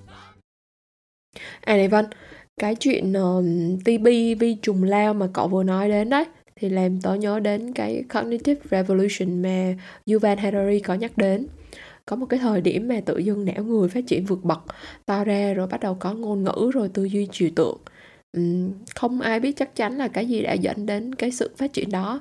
Và có một cái thuyết được nhắc đến là Mander-Hunder hypothesis. Um, có dính đến cái vụ ăn thịt này này. Người ta bảo là vì ăn thịt nên là có nhiều năng lượng cho não to ra. Rồi thì muốn có nhiều thịt thì phải giỏi đi săn. Việc đi săn thì lại đòi hỏi sự phối hợp trong nhóm và tư duy chiến thuật. Tóm lại là phải dùng não kha khá thế nên là nó thúc đẩy cognitive development để con người trở thành homo sapiens người thông minh đúng không cậu? À, cái Mentor Hunter đấy thì đúng nó là một trong những cái giả thuyết mainstream về vụ làm thế nào mà chúng ta tiến hóa thành người. Idea cơ bản của nó thì um, cho là việc ăn thịt nó sẽ dẫn đến rất là nhiều những cái đặc tính về cả thể chất lẫn xã hội của loài người Thứ nhất thì có thể thấy ăn thịt sẽ có nhiều calories hơn, cho phép chúng ta có cơ thể lớn hơn này, chạy được xa và lâu, à, ruột thì nhỏ hơn và não lớn hơn. Thứ hai, về mặt xã hội thì nhờ đi săn nên sẽ phát triển kỹ năng phối hợp, à, bạo lực có tổ chức, rồi thì chiến tranh. Thứ ba, về mặt technical skill ấy, thì sẽ có sử dụng tools này, thời gian trưởng thành lâu và vòng đời dài thì dĩ nhiên là học được nhiều kỹ năng hơn. Và thứ tư là việc đi săn thì nó dễ dẫn đến phân công lao động và pair bond, kết đôi nam nữ và từ đấy thì hình thành gia đình. Đấy là bởi vì việc săn bắt ấy thì thường nó sẽ là do đàn ông làm à, vì họ có thể chất tốt hơn phụ nữ mà.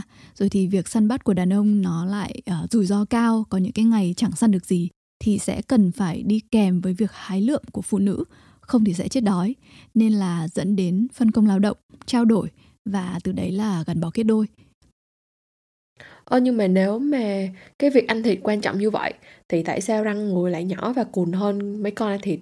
Không chỉ răng đâu nhé, mà cơ hàm cũng khá là yếu. Rồi thì mấy con đấy khi mà ăn vào á thì thịt nó sẽ được giữ trong dạ dày khá là lâu để dạ dày co bóp nghiền nhỏ thịt ra mới tiêu hóa được. Còn người thì thức ăn chỉ giữ trong dạ dày đâu đó khoảng 1 đến 2 tiếng thôi. Ừ, với cả thật ra thì phụ nữ cũng có đi săn mà. Mấy cái nghiên cứu nhân chủng học cũng bảo là có nhiều bộ lạc phụ nữ cũng tham gia vào big game hunting nữa. Thể chất của họ cũng chả kém đàn ông mấy đâu. Bảo là phụ nữ chịu kết đôi chỉ vì thịt thì hơi quá. Ừ, đấy là mấy vấn đề của cái thuyết này. Thịt thì có vai trò quan trọng, nhưng mà thật ra ấy, nó mới chỉ là một nửa của bức tranh thôi.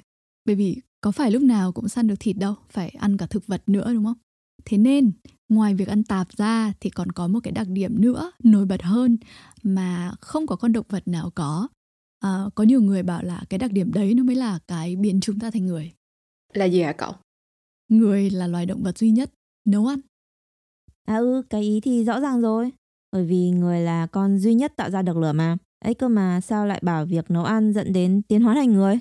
Ừ, để mà hiểu cái đấy ấy, thì phải điểm lại sơ sơ mấy cái giai đoạn tiến hóa chính có một cái quan trọng nhé là cognitive revolution nó không phải là một cái event uịch cái xảy ra mà nó là một cái giai đoạn vài triệu năm cơ. Ờ, thì trong đấy nó sẽ có mấy cái mốc đột phá về kích thước não bộ. Ờ, chứ không phải là một mốc đâu nhé thế nên ấy, việc ăn thịt nó chỉ giải thích được một cái mốc radical change kiểu đấy thôi. Ok như vậy đó là một quá trình. Vậy thì cái quá trình đó có những mốc nào?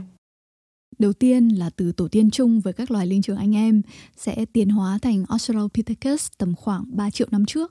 Lúc ý thì Australopithecus trông nó vẫn giống mấy con ape, à, não nó cũng to to tầm chimpanzee và nó vẫn trèo được cây vì là có cơ tay khỏe với các chân ngắn, hàm bệnh, à, khung xương sừng lớn thì chứng tỏ là đường tiêu hóa của bên trong nó khá là to. Chắc là vì con này à, ăn quả với những cái củ dễ giống bọn linh trưởng ấy. Nhưng mà có một cái khác là nó đã đứng thẳng, walk upright rồi. Sau đấy khoảng 2,3 triệu năm trước thì Australopithecus sẽ tiến hóa lên Homo habilis. Con này trông uh, nửa ép nửa người, thế nên được gọi là early human. Loài này thì vẫn trèo được cây, đứng thẳng, não thì nó to thêm đáng kể, gần gấp đôi và có thấy bằng chứng của tool use như là có dao để xẻ thịt này, búa bằng đá để mà đập vỡ xương ở các cái xác động vật, à, từ đấy lấy tủy hoặc là đập thịt cho mềm ra ấy thì cho thấy là bọn này nó đã chuyển qua ăn thịt và khả năng cao là năng lượng từ thịt chính là cái đã làm tăng kích thước bộ não. Sau habilis thì đến sapiens à? Chưa, chia nhánh còn mấy con nữa cơ lằng nhằng lắm. Cơ mà rút gọn phần chính thôi thì một số trong nhánh Homo habilis này vào khoảng 1,8 triệu năm trước thì sẽ tiến hóa lên Homo erectus. Homo erectus về mặt anatomy là khá giống với Sapiens rồi, um, chắn ngắn nhưng mà trông cũng giống người, đứng thẳng, các cái đặc điểm sinh lý phù hợp cho việc chạy nhanh như là có ruột nhỏ chẳng hạn. Não thì to lên hơn 40%. Sau đấy là đến ờ, uh, Homo heidelbergensis khoảng 800.000 năm trước, não cũng to lên đáng kể. Và đến Homo sapiens tầm khoảng 200.000 năm trước thì là tăng thêm một ít nữa. Thế lúc nào thì bắt đầu biết nấu ăn? Um, khả năng cao là không lâu sau khi tạo ra được lửa. Bởi vì một cách tự nhiên thôi kiểu nếu mà ngồi quanh đống lửa thì dễ đánh rơi đồ ăn vào đấy đúng không? Xong rồi bới ra thấy ngon hơn là bắt đầu nấu. Bọn động vật thì nó cũng hay ra mấy cái chỗ rừng vừa bị cháy để mà mót nhặt quả hạt hoặc là mấy cái con thú nhỏ bị nướng chín ấy thì nó sẽ ăn mấy cái con thú đấy cơ mà có một cái vấn đề rất là lớn đấy là khó xác định cái thời điểm tìm được lửa là vào lúc nào bởi vì là lửa đâu có để lại dấu vết đâu thì nó cũng phải có mấy cái bằng chứng gián tiếp chứ kiểu đá hoặc xương rồi vỏ chai, vỏ ốc bị nứt vì bị nung nóng chẳng hạn. Ừ, cái dấu vết của việc sử dụng lửa thường xuyên ấy, thì um, người ta thấy đâu đó nó rơi vào khoảng 200 đến 400 ngàn năm trước. Còn xa hơn trước đấy nữa thì là họ vẫn còn cãi nhau bởi vì phân tích dữ liệu khảo cổ nó cũng khó mà. Xa nhất thì họ nghi ngờ là có bằng chứng của lửa tầm khoảng 1,6 triệu năm trước. Tuy nhiên thì thật ra cũng không nói lên được nhiều bởi vì là vật chất cháy thành tro rồi thì nó sẽ bay đi. À, vẫn có thể là có lửa từ trước đấy. Thế nên thay vì lửa thì đôi khi họ sẽ dựa cả vào anatomical change của cơ thể người để mà suy luận. Người ta giả thuyết là việc phát minh ra lửa và nấu ăn xảy ra vào cái giai đoạn tiến hóa lên Homo erectus, tức là lúc mà về mặt giải phẫu học nó trở thành giống người hiện đại. Tầm đấy thì có hai cái thay đổi quan trọng, đấy là não to lên đáng kể và đường tiêu hóa nhỏ lại. Cả hai biến đổi này thì đều đòi hỏi một cái thay đổi lớn về mặt năng lượng và dinh dưỡng. Thứ nhất, não to thì cần phải có nhiều năng lượng một cách thường xuyên và liên tục năng lượng cơ thể bọn mình một phần năm là nuôi não mà. Thứ hai muốn chạy nhanh hiệu quả thì đường tiêu hóa nó sẽ phải nhỏ lại. Mà muốn đường tiêu hóa nhỏ thì năng lượng lấy được từ thức ăn nó phải tăng lên. Um, có một cái gọi là expensive tissue hypothesis giải thích là khi mà không phải tốn nhiều năng lượng cho cơ quan tiêu hóa nữa thì sẽ càng có thêm năng lượng cho não. Thế nên vì việc nấu ăn nó làm tăng đáng kể lượng calories hấp thụ được từ thực phẩm lại còn làm cho đồ ăn mềm ra nữa khỏi mất công nhai. Thế nên là nó kéo theo răng cùn này, hàm nhỏ đường tiêu hóa nhỏ và não to lên. Cái này gọi là cooking hypothesis trong việc giải thích nguyên do tiến hóa thành người. Ừ có những cái giả thuyết khác nữa đúng không? Như cái uh, social brain hypothesis thì nó bảo là khi mà động vật sống bầy đàn á, thì lợi ích tiến hóa là hợp tác để mà sinh tồn và sống bầy đàn nhiều á, thì tương tác xã hội phức tạp nó sẽ hình thành não to ấy. Ừ, nhưng mà cái social brain hypothesis này thì nó lại không giải thích được tại sao trong các loài social animal lại có rất là nhiều variations, nhiều kích cỡ não khác nhau. Trong khi cái variation này thì nó lại tương quan với kích thước đường tiêu hóa của các cái loài đấy. Tóm lại là cognitive revolution, cái trí khôn của loài người tiến hóa thì chắc chắn nó là tổng hòa của nhiều yếu tố tương tác với nhau tạo ra một cái feedback loop. Tuy nhiên thì có thể thấy là vấn đề về năng lượng um, nó là vấn đề mấu chốt sống còn Ừ, nếu mà nói về vấn đề năng lượng đi thì ở đây có một chỗ khó hiểu đó là tại sao việc ăn thịt sống thôi mà không nấu ăn á thì nó không đủ để giải thích cái việc tăng năng lượng này. Ừ, kiểu nếu săn được nhiều hơn có nhiều thịt để ăn thôi thì năng lượng cũng tăng vậy. Ừ, sẽ có hai vấn đề. Một là ăn thịt nhiều hơn ấy nó không đủ để mà giải thích cái mốc não Homo erectus to lên đáng kể so với habilis như vậy. Bởi vì trước đấy habilis ăn thịt rồi mà mà thật ra thì thịt cũng sẽ không ăn nhiều quá một lúc được bởi vì là ăn nhiều quá thì sẽ bị ngộ độc protein cậu phải ăn cả chất béo và carb từ thực vật nữa đúng không? Dễ cây củ quả sống đòi hỏi đường tiêu hóa to mới xử lý được và người thì không có cái đấy. Rồi thì uh, như cậu nói nhai thịt sống nó sẽ đòi hỏi răng sắc hàm khỏe người cũng không có cái đấy nốt. Nếu mà không nấu lên uh, thì chỉ có, chỉ có cách là đập ra ăn mấy cái mềm mềm như là tủy xương với não lấy từ xác động vật là chính mà thôi thịt đập ra rồi thì nó vẫn có cái đống mô liên kết nhai mệt lắm. Thêm nữa ấy, là cái thời gian nhai người ta quan sát thấy con chimpanzee nó nhai suốt ngày. Và nếu mà có đi săn thú nhỏ ấy, thì nó chỉ dành trung bình khoảng tầm 20 phút thôi. Quá 20 phút là thôi nó bỏ cuộc um, quay lại nhai mấy cái rễ cây với cả củ quả cứng ngắc chát lẻ. Thế thì tại sao lại thế? Không phải là vì nó không thích ăn thịt đâu nhá ngược lại là đằng khác. Nhưng mà người ta tính toán ra là vì con đấy um, non thịt sống lượng calo mà nó có thể hấp thụ được từ những cái con thú nhỏ mà nó có thể săn ấy, là giới hạn. Nếu mà nó bỏ quá nhiều thời gian đi săn mà lại không săn được gì thì sẽ không đủ thời gian để mà ngồi nhai đống quả với lá cho đủ số calo cần thiết.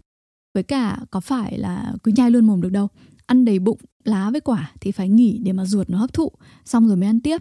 Thì 5-6 tiếng nhai với cả 2-3 tiếng nghỉ thành 8-9 tiếng đồng hồ rồi vèo cái là hết ngày.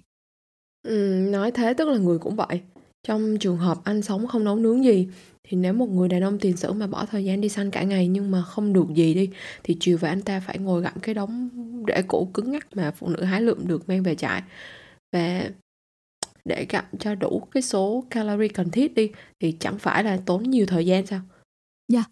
Và nếu không có lửa ấy, thì sẽ không thể ngồi ăn trên mặt đất giữa savanna đồng không mông quạnh khi mà đêm xuống trời tối được. Bởi vì là nguy hiểm thú dữ ăn thịt mà vác đống cây củ lên trên cây thì nó sẽ rất là vướng. Tóm lại nếu mà ăn sống thì thời gian nhai nó sẽ lâu ít phải tầm 5 tiếng và nó hoàn toàn không make sense để mà đi săn cả ngày. Thế nên um, bảo là phân công lao động đàn ông đi săn đàn bà đi hái lượm xảy ra là nhờ việc ăn thịt. Uh, như man the hunter hypothesis ấy, nó sẽ không hợp lý lắm nếu mà người vẫn tiếp tục ăn đồ sống. Trong khi nếu mà cậu ăn đồ chín thì nó sẽ tăng đáng kể lượng calo hấp thụ được với cả mềm da thì cái thời gian nhai nó sẽ chỉ cần khoảng độ tầm một tiếng mỗi ngày thôi. 4 tiếng còn lại thì sẽ có thể um, ngồi vẽ tranh trên hang đá rồi uh, gossip làm thơ làm tình. Thế thì đầu óc nó mới phát triển mới có nhiều baby chứ. Ôi nấu ăn nó làm tăng calo nhiều đến thế ừ đúng rồi. Kiểu cậu thấy bọn pet chó mèo trong nhà mà cho ăn thức ăn chín của con người thì chúng nó cũng béo ú. Bọn chuột trong phòng thí nghiệm thì cũng thế. Kể cả nguyên liệu làm đồ ăn y hệt nhau nhưng bọn ăn đồ chín hoặc làm thành viên nhỏ hơn mềm hơn thì nó béo hơn hẳn bọn ăn đồ sống ấy. Ừ mà câu chuyện này hay cực. Tớ nghe mà không biết là mấy ông scientist đùa hay là nói thật. Đấy là ở bên anh người ta thấy có mấy con nhím rất là cute. Cute thế thôi nhưng mà nếu mà bị kẻ thù tấn công ấy, thì nó sẽ cuộn tròn lại xù gai nhọn lên để tự vệ. Đấy thế thì mấy cái con đấy nó là thú hoang không phải vật nuôi nhưng mà người ta thương nó, thế nên là hay cho nó ăn bánh mì rồi sữa, như kiểu bọn mình fit mấy con bồ câu ở đài ba ấy chăng? Thì sau một thời gian, bọn đấy nó béo, bụng to, không cuộn tròn người lại được. Thế nên là bị bọn cáo ăn thịt mất. Đến lúc nhận ra cái tai họa này thì người ta phải tức tốc thành lập ủy ban, tổ chức chương trình kiểm soát cân nặng cho nhím bằng cách mang chúng nó về cho vào chậu nước để mà bọn nó tập bơi cho bớt béo bụng ấy. Thế nên là lên BBC một phát là thấy một đống hedgehog swimming exercise hại cực. Ừ đấy là bọn động vật.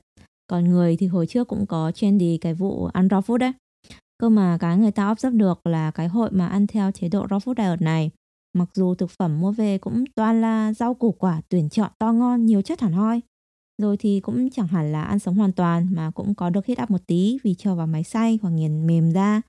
Nhưng mà ăn xong thì thấy phụ nữ lẫn đàn ông phần lớn là gầy và nhiều trường hợp thì còn bị giảm chức năng sinh sản như là phụ nữ thì bị rối loạn kinh nguyệt chẳng hạn. Người tiền sử thì chắc chắn không có sẵn đồ ăn trong siêu thị rồi mà ăn sống thì khả năng đẻ được nhiều baby rồi áp đảo các loài khác là không cao đâu. Ừ, thế nên lúc mà đọc mấy cái tạp chí nói đến health benefit của hội ăn raw food này thì tớ cũng thấy nó khá là giống với câu chuyện của vegan. Ờ, với người đang bệnh rồi thừa chất thì ăn giảm calorie đi thì nó sẽ cải thiện sức khỏe chứ với người bình thường hoặc là duy trì một cái chế độ ăn đấy quá là lâu thì khả năng cao lại nảy sinh vấn đề khác cơ mà có vô số hội nhóm trên mạng kêu gọi ăn raw food cho nó thuận tự nhiên ở mấy cái ờ, về nguồn và cái thuận tự nhiên đấy chém gió hơi bị nhiều đấy. Việc sử dụng lửa và nấu nướng thì nó là human universal được thực hành bởi tất cả các xã hội loài người kể cả là những cái bộ lạc mà có một lượng đồ sống nhất định ở trong khẩu phần ăn hàng ngày. À, chẳng hạn như ngày xưa người ta cứ kêu là người Eskimo ăn sống thì nên khỏe. Cơ mà có phải đâu. À, dĩ nhiên ở bắc cực lạnh giá thì cái việc nổi lửa nấu cơm nó rất là vất vả. Thế nên là ban ngày khi mà họ đi săn bắt hải lượm thì sẽ thấy là ừ họ có ăn đồ sống nhưng mà những cái đồ sống đấy nó thường là nhỏ và mềm.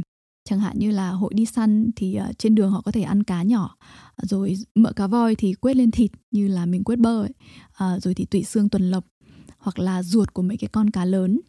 Uh, còn mấy món dị hơn nữa là chẳng hạn là cá để chất đống lâu lâu cho nó ươn nó mềm ra như kiểu mình làm nước mắm ấy. Hoặc là để có rau thì họ sẽ ăn sống cái dạ dày của con tuần lộc bởi vì trong đó có món địa y mà con đấy nó đã ăn trước đó uh, cái hội đi hái lượm thì có thể ăn cua sâu đước hoặc là hầu. Cơ mà đấy là bữa snack thôi. Còn tối nào ở lán trại của họ chả nghi ngút khói mấy cái nồi thịt hải cầu hầm. À, phụ nữ mà không nấu bữa tối hoặc là nấu muộn thì à, thường là bị đàn ông đánh đuổi khỏi trại. Hội cung ở sa mạc Kalahari thì cũng same pattern ăn mấy cái snack ban ngày nhặt được trên đường. Còn tối về là nổi lửa lên em. Tóm lại thì việc nấu ăn ở nhà là đâu đâu cũng có.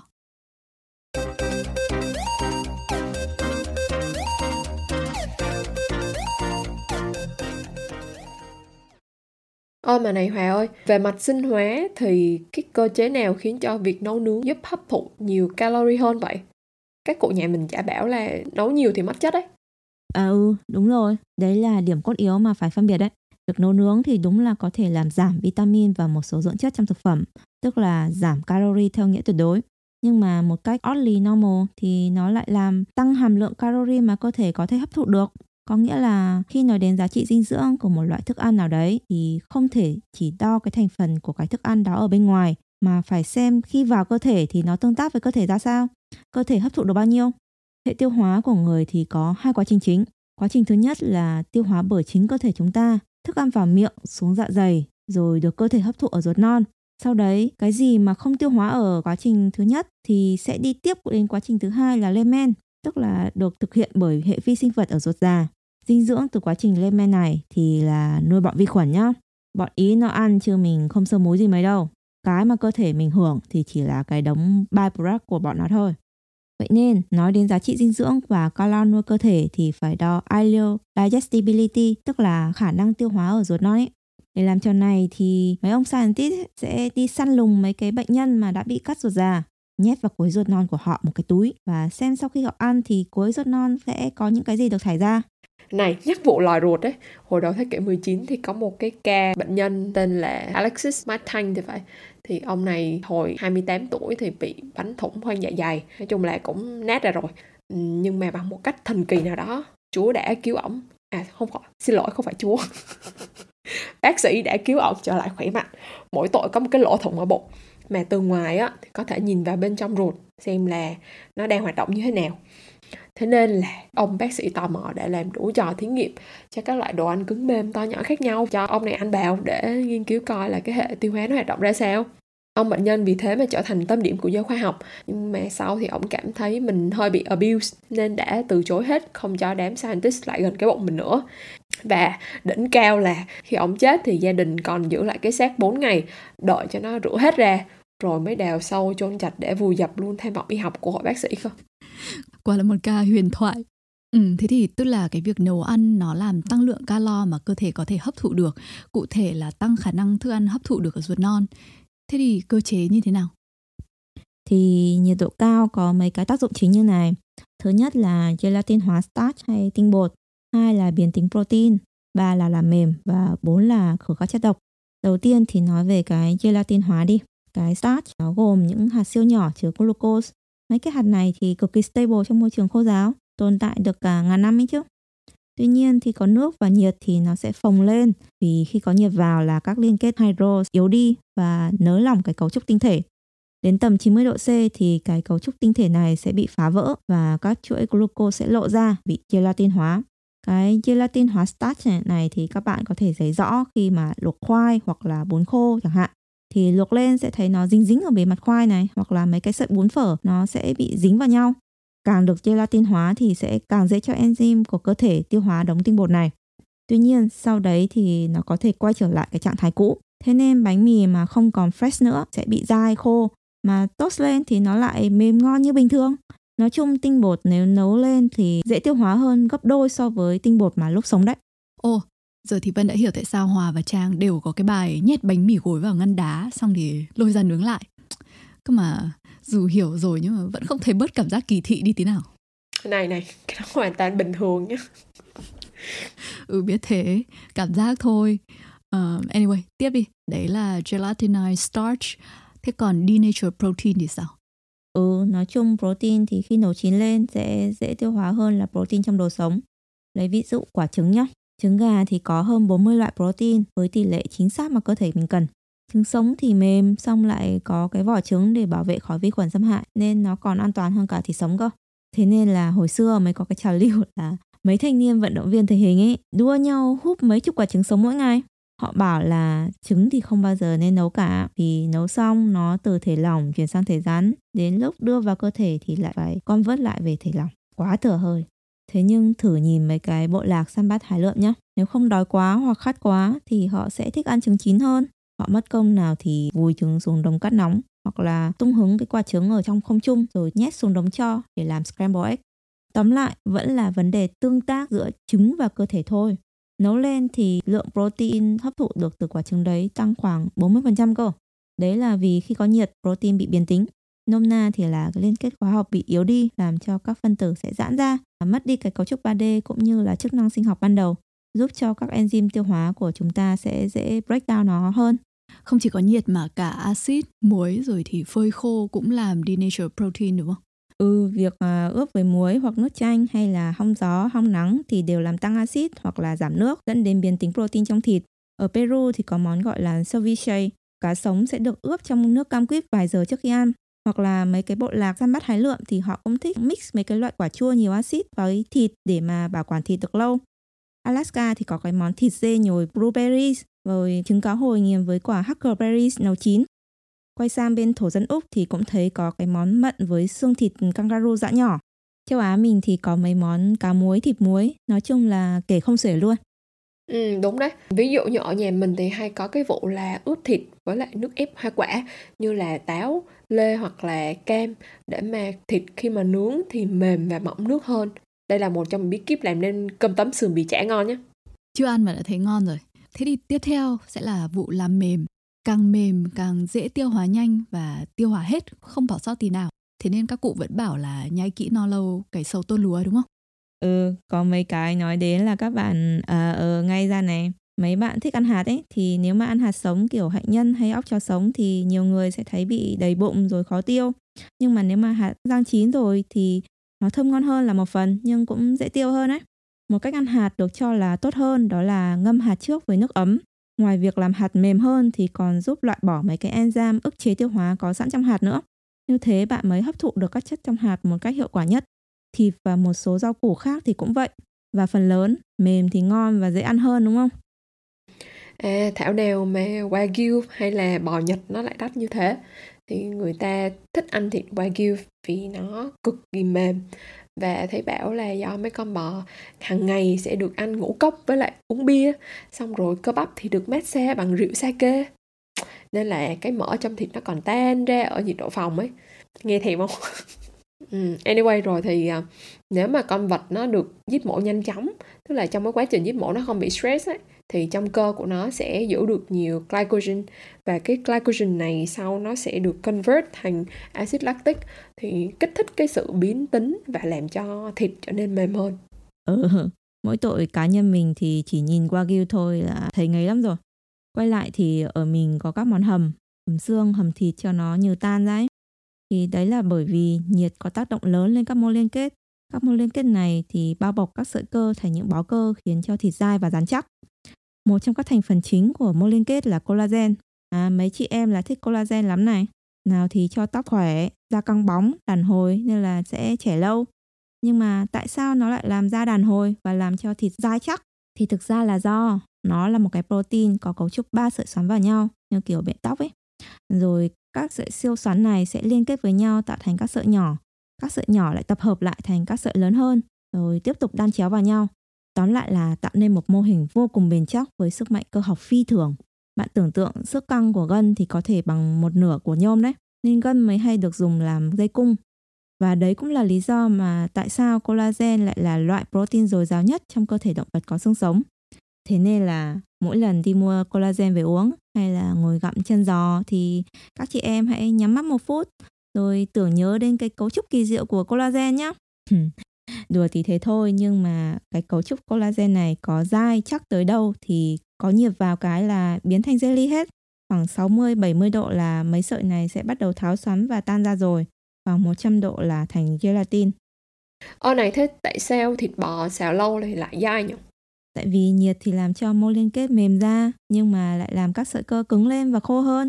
Nên là các bạn khéo để lửa vừa, xào vừa đủ thời gian thì nó mềm. Còn vụng thì nó dai thôi.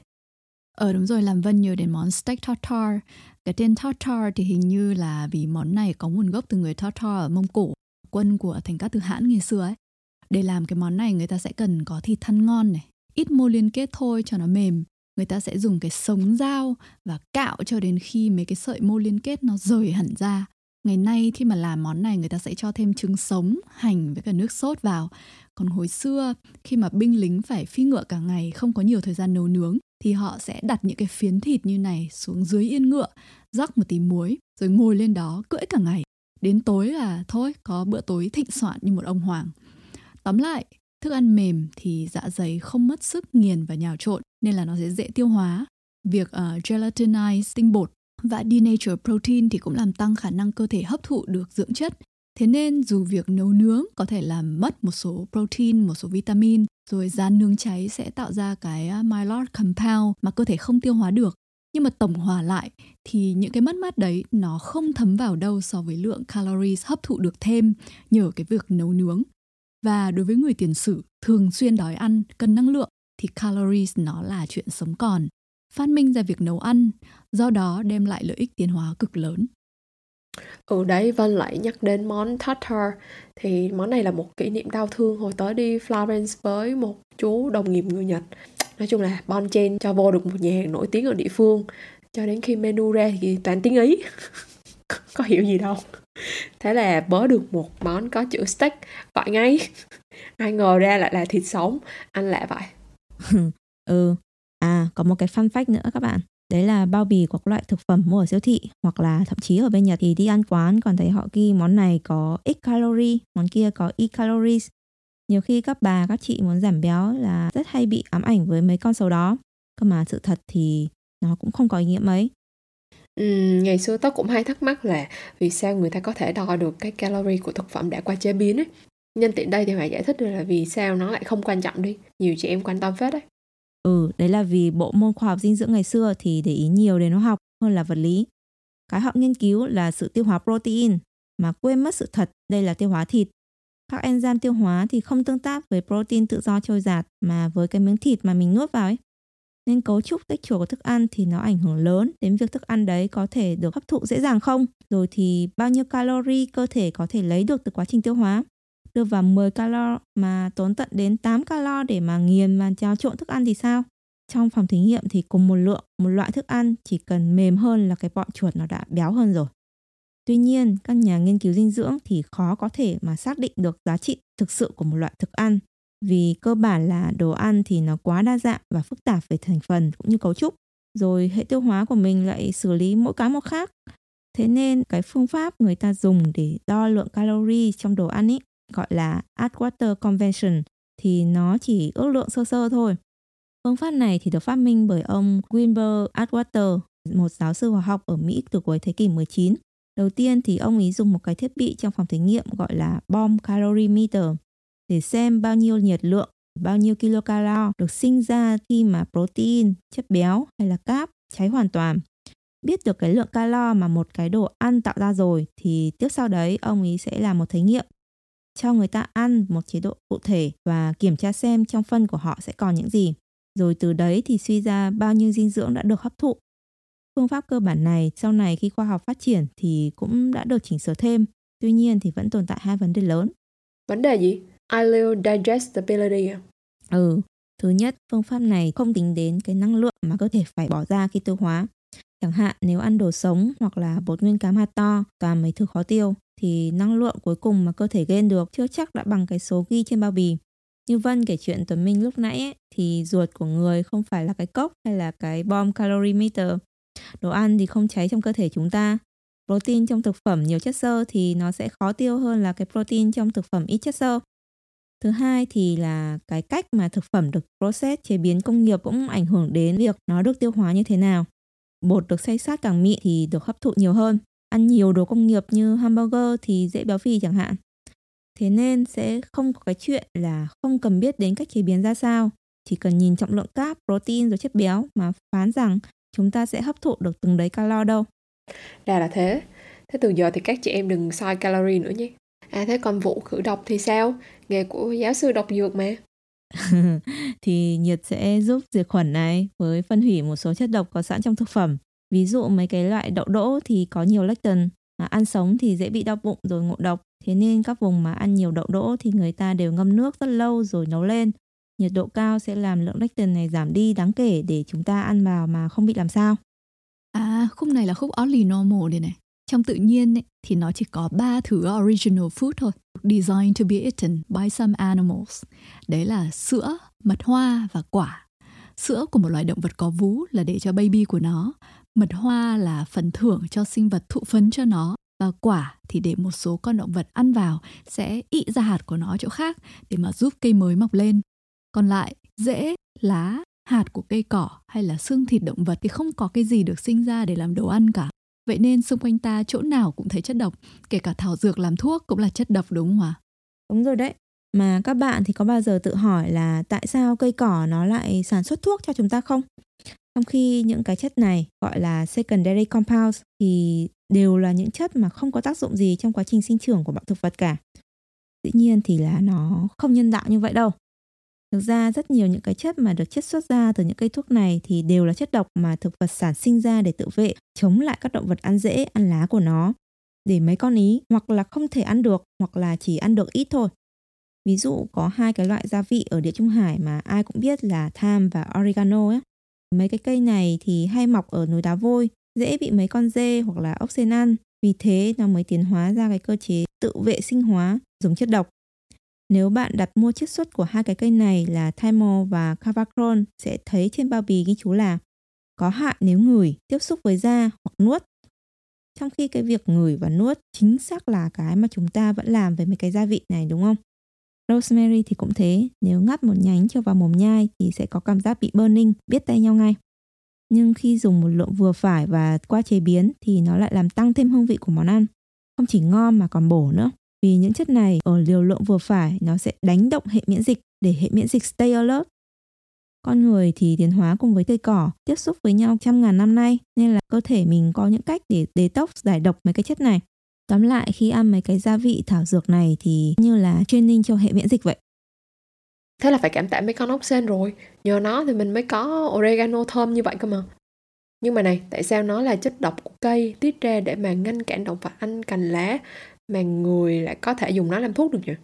Trong quá trình tiến hóa thì cây cỏ nào sinh ra được các chất độc có thể tác động lên sinh lý của động vật đủ để khiến động vật không ăn nó thì nó sẽ tồn tại và phát triển đúng không? Vậy tác động lên sinh lý động vật thì có nghĩa là gì? Cơ thể động vật thì được điều hòa bởi các quá trình sinh lý. Các quá trình sinh lý thì hoạt động theo cơ chế feedback dựa vào các tín hiệu như là độ pH trong máu, nhiệt độ cơ thể hay là insulin. Các bạn thì đều biết là lúc ăn vào thì insulin sẽ tăng lên để điều hòa cái lượng đường trong máu đúng không? Hoặc là cái circadian clock, đồng hồ sinh học của tất cả các tế bào trong cơ thể thì sẽ được điều hòa bởi nhiệt độ. Chất độc của cây cỏ thì nó làm tác động lên các quá trình này, làm nó gián đoạn, lên cao hoặc xuống thấp chẳng hạn. Ừ, đây chính là lý do tại sao mà chúng ta lại tìm ra bao nhiêu loại thuốc từ tự nhiên như vậy đúng không? Bởi vì bị ốm nghĩa là sao? Nghĩa là các quá trình sinh lý trong cơ thể bạn bị gián đoạn chứ sao? Và cây cỏ thì cả triệu năm nay nó đã thử nghiệm trên cơ thể động vật để mà sản xuất ra các chất đặc hiệu có thể can thiệp mạnh mẽ lên các cái quá trình sinh lý này rồi. Do đó thì khả năng cao là khi một quá trình sinh lý trong cơ thể đang bị rối loạn, bị đẩy lên quá cao chẳng hạn thì sẽ có một cái chất từ cây cỏ để mà kéo nó xuống thấp. Vì thế để mà biến chất độc thành thuốc thì cái việc phải làm là hiểu cái quá trình nào đang bị rối loạn, tìm ra được cái chất phù hợp có thể tác động lên cái quá trình đó, đồng thời điều chỉnh liều lượng vừa phải để mà kéo nó về trạng thái cân bằng. Đúng rồi đấy, các thầy lang người Navajo ở Tây Nam Mỹ thì họ rất là thấm nhuần cái principle về liều lượng này. Các bạn có nhớ sage không? Tiếng Việt thì là cây xô thơm hay là cây ngải đắng. Cái gia vị này thì rất phổ biến và hay đứng cạnh rosemary và thyme trong siêu thị ấy. Thì trong sage có nhiều cumarin là một chất rất mạnh. Nó có thể diệt run này, chống sưng viêm, chống nấm rồi chống cả ung thư nữa. Nhưng với một số trường hợp và liều lượng thì nó lại độc và gây ung thư. Người ta có thể dùng nó làm thuốc an thần, cũng có thể dùng nó làm thuốc viện, làm cho máu đông nhanh hơn hoặc là ngừng đông. Người Navajo họ hiểu là dùng như thế nào phụ thuộc rất nhiều vào từng hoàn cảnh cụ thể cũng như là khả năng chịu đựng của người bệnh. Văn hóa của họ rất là sùng kính cái cây này. Nó thường xuyên có mặt trong các nghi lễ chôn cất từ cổ xưa. Rồi thì khi mà cái cộng đồng này di cư thì những vùng đất mà họ chọn để settle down chỗ nào cũng có nhiều sage. Mà này, không chỉ thảo dược với gia vị mà rau cũng thế đúng không? Họ bắp cải hoặc là họ hành tây với tỏi thì có nhiều uh, sulfur compounds này, rồi thì họ nightshade sẽ có nhiều alkaloid như là cà tím, cà chua, uh, khoai tây rồi thì tiêu. Nói chung là thực vật thì nó đều có những cái secondary compounds đấy. Chỉ là trong quá trình thuần dưỡng domesticate thì người sẽ chọn lọc dần ra những cái giống bớt độc và dễ ăn, hợp khẩu vị hơn. Tuy nhiên có một cái hay là thật ra ấy, mấy cái rau quả to đẹp ở siêu thị thì lại không tốt bằng mấy cái xấu xấu méo méo bán ngoài chợ cóc đâu nhá bởi vì là mấy cái teo teo méo méo đấy nó phát triển under stress bị sâu bọ rồi nấm mốc tấn công nó sản sinh ra nhiều cái secondary compounds kia hơn là mấy cái trồng công nghiệp được bảo vệ khỏi sâu bọ trong nhà kính. Và chính là cái secondary compounds đấy là cái tốt cho sức khỏe và tạo nên những cái đống flavor hương vị mà chúng ta có thể enjoy. Ừ, mà lúc sâu bọ, côn trùng nó ăn lá thì cái secondary compound sẽ được tạo ra và nó sẽ lan ra các lá khác rồi lan ra trong không khí đến mấy cây bên cạnh như là kiểu tín hiệu để trigger xung quanh cùng đồng loạt tiết ra cái secondary compounds để tự vệ. Thế nên còn có cách chiết xuất mấy cái hợp chất này và dùng nó như là chất bảo quản tự nhiên, xịt nó lên mấy cái cây rau mầm để bảo quản được lâu hơn. Hoặc là người ta cũng thấy trong nấm với côn trùng có một chất đặc biệt tên là chitin. Chất này thì có thể đánh động bọn cây nó turn on stress response và tạo ra secondary compounds Thế nên để lừa bọn thực vật sống trong môi trường có ít stress như là kiểu trong nhà hoặc là trồng công nghiệp thì người ta xay vỏ của mấy con thuộc lớp giáp xác như là tôm cua ra và hòa vào trong nước rồi thì xịt lên đất, lên hạt hoặc là cây đang lớn. Đấy là vì trong vỏ của mấy cái con này thì cũng có chitin hoặc là một cách nữa là sẽ tạo ra stress vật lý kiểu nuôi trồng trong điều kiện ít nước hoặc là nhiều muối dùng stress này để làm tăng khả năng cây sản sinh carotenoid và các vitamin nhóm B. Bonus thêm cho các thanh niên hay uống mojito là cái lá bạc hà ấy, flavor của nó dĩ nhiên cũng là secondary compound nhưng mà cái cách xử lý cái lá lúc pha thì sẽ cho ra flavor profile khác hẳn nhau. Nếu chỉ thả nguyên cái lá thì nó sẽ có một chút mùi cam quýt, một chút mùi gỗ và green flavor như là kiểu cỏ mới cắt ấy. Nếu mà cho vào đáy cốc ngoáy ngoáy hoặc là nghiền dập ra thì sẽ có mùi bạc hà và green flavor rất là đậm. Nhưng mà cái green flavor này thì nó lại không giữ được lâu, một tí thôi là nó sẽ break down và không còn cái mùi tươi mới kiểu fresh nữa, mất ngon. Nên là hội bartender bên này thì à, hay đặt cái lá vào lòng bàn tay và dùng tay kia đập một phát hoặc là lấy hai cái lá ốp mặt dưới của chúng nó vào nhau và cha cha nhẹ nhẹ thôi. Làm như thế thì sẽ break cái glans, um, nôm na là cái tuyến ở trên lá, chứ không làm nát cell wall và tạo ra nhiều mùi citrus, cam quýt và kiểu floral hơn. Một tràng pháo tay cho con sâu rượu. Ờ hay, sâu bạc hà cho sâu rượu hồi nào? Không nói ai cũng biết mà mà này Hòa ơi, nói đến thyme với lại oregano, từ miền địa trung hải xa xôi, thì mình phải nhắc ngay đến Mediterranean diet, nổi tiếng vì là giúp trẻ lâu sống dài. Theo cậu thì có phải là do ăn nhiều olive oil với mấy cái gia vị kiểu có nhiều secondary compounds như vậy mà người ta khỏe không? Tớ nghĩ là nhiều yếu tố lắm. Đồ ăn thuốc uống này, rồi thì khí hậu, thổ nhưỡng di truyền, lifestyle không chỉ địa Trung Hải mà cả Okinawa cũng nổi tiếng vì người ở mấy vùng Blue Zone này thì sống lâu, sống khỏe hơn hẳn những cái population khác. Cơ mà nhìn họ sống lâu vậy xong bảo bây giờ đi bắt trước chế độ ăn ý rồi mình cũng khỏe như họ thì cũng không make sense lắm. Nó lại như mấy cái trend raw food với vegan thôi. Có người thấy tốt, có người cũng chẳng thấy gì. Mấy chế độ ăn này thì cũng khác nhau một trời một vực. Hội địa Trung Hải ăn nhiều chất béo, ít cáp còn hội Okinawa thì ăn ít chất béo và nhiều cáp. Tóm lại là không bao giờ có một công thức chung cho diet đúng không? Ừ, lý do là như này. Thứ nhất, mỗi cá nhân là khác nhau, kể cả về mặt di truyền học. Khi nói tất cả con người có chung 99,9% human genome thì cái 0,1% khác biệt giữa các cá nhân ấy cũng có nghĩa là trung bình sẽ có 3 triệu nucleotide khác nhau rồi. Thế nên mặt mũi và hình dáng các bạn mới khác nhau. Rồi thì mấy cái enzyme ở trong cơ thể cũng sẽ hoạt động ở mức độ khác nhau luôn. Mà chúng ta thì không chỉ khác nhau về mặt genetics hay hệ gen đâu, mà còn cả epigenetics nữa. Epigenetics có thể hiểu là tất cả những yếu tố còn lại không phải là gene, nhưng có thể điều hòa sự biểu hiện của gene và protein cái epigenetics này thì rất dễ bị thay đổi tùy theo môi trường và quen sống, làm cho bộ máy bên trong mỗi cá nhân của chúng ta đã khác nhau, lại càng khác nhau thôi. Nói chung là cơ thể thì là complex system, không có hai bạn vân sinh lý giống hệt nhau bao giờ cả. Đấy là cơ thể, còn thứ hai thì là chuỗi thức ăn. Thức ăn thì phụ thuộc vào cây ý nó là giống nào, mọc ở đâu rồi đất đai thời nhưỡng, khí hậu ra sao, mà thành phần nồng độ secondary compound của nó cũng sẽ khác nhau nên là olive ở địa Trung Hải thì sẽ khác olive ở Nam Mỹ. Động vật ăn cỏ cũng lại có nhiều giống, rồi các giống ở từng vùng lại ăn thực vật ở vùng đó. Tương tự với người và động vật ăn thịt. Tóm lại thì nó là những hệ sinh thái chuyên biệt. Thứ ba là liều lượng ăn. Secondary compound của thực vật nhiều cái nó mạnh đến mức mà nó có thể turn on, turn off gene của người và động vật ăn nó nhé. ở một liều lượng nào đấy nó là thuốc bổ một liều lượng khác nó gây độ biến rồi một liều lượng khác nữa nó lại gây ung thư nhưng liều lượng thì cũng khó có thể xác định cụ thể cho tất cả mọi người vì nó còn phải xét đến là khả năng tương tác của cơ thể và di chuyển của từng population nữa. Người ở địa Trung Hải, ăn đồ địa Trung Hải thì sẽ khác với người Việt Nam ăn đồ địa Trung Hải. Thế nên ngồi ở Việt Nam mà muốn copy cái diet ở địa Trung Hải là khó đấy. Kể cả bạn có thể nhập được dầu ô liu này rồi ngũ cốc từ đấy, thì cơ thể mình ăn cũng chưa chắc đã hợp. Ăn nhiều lại đầy bụng hoặc là dị ứng thì khổ lắm. Tức là khi có quá nhiều yếu tố như vậy tương tác với nhau, từ khác biệt sinh lý, khác biệt di truyền của người ăn cho đến khác biệt về hệ sinh thái, chuỗi thức ăn, tổng hòa lại thì nó sẽ là một cái combinatorial explosion nên việc bắt trước là không có ý nghĩa lắm. À, cái này lại làm Vân thắc mắc về sữa đậu nành. Sữa đậu nành? Sợ vô sinh ý hả?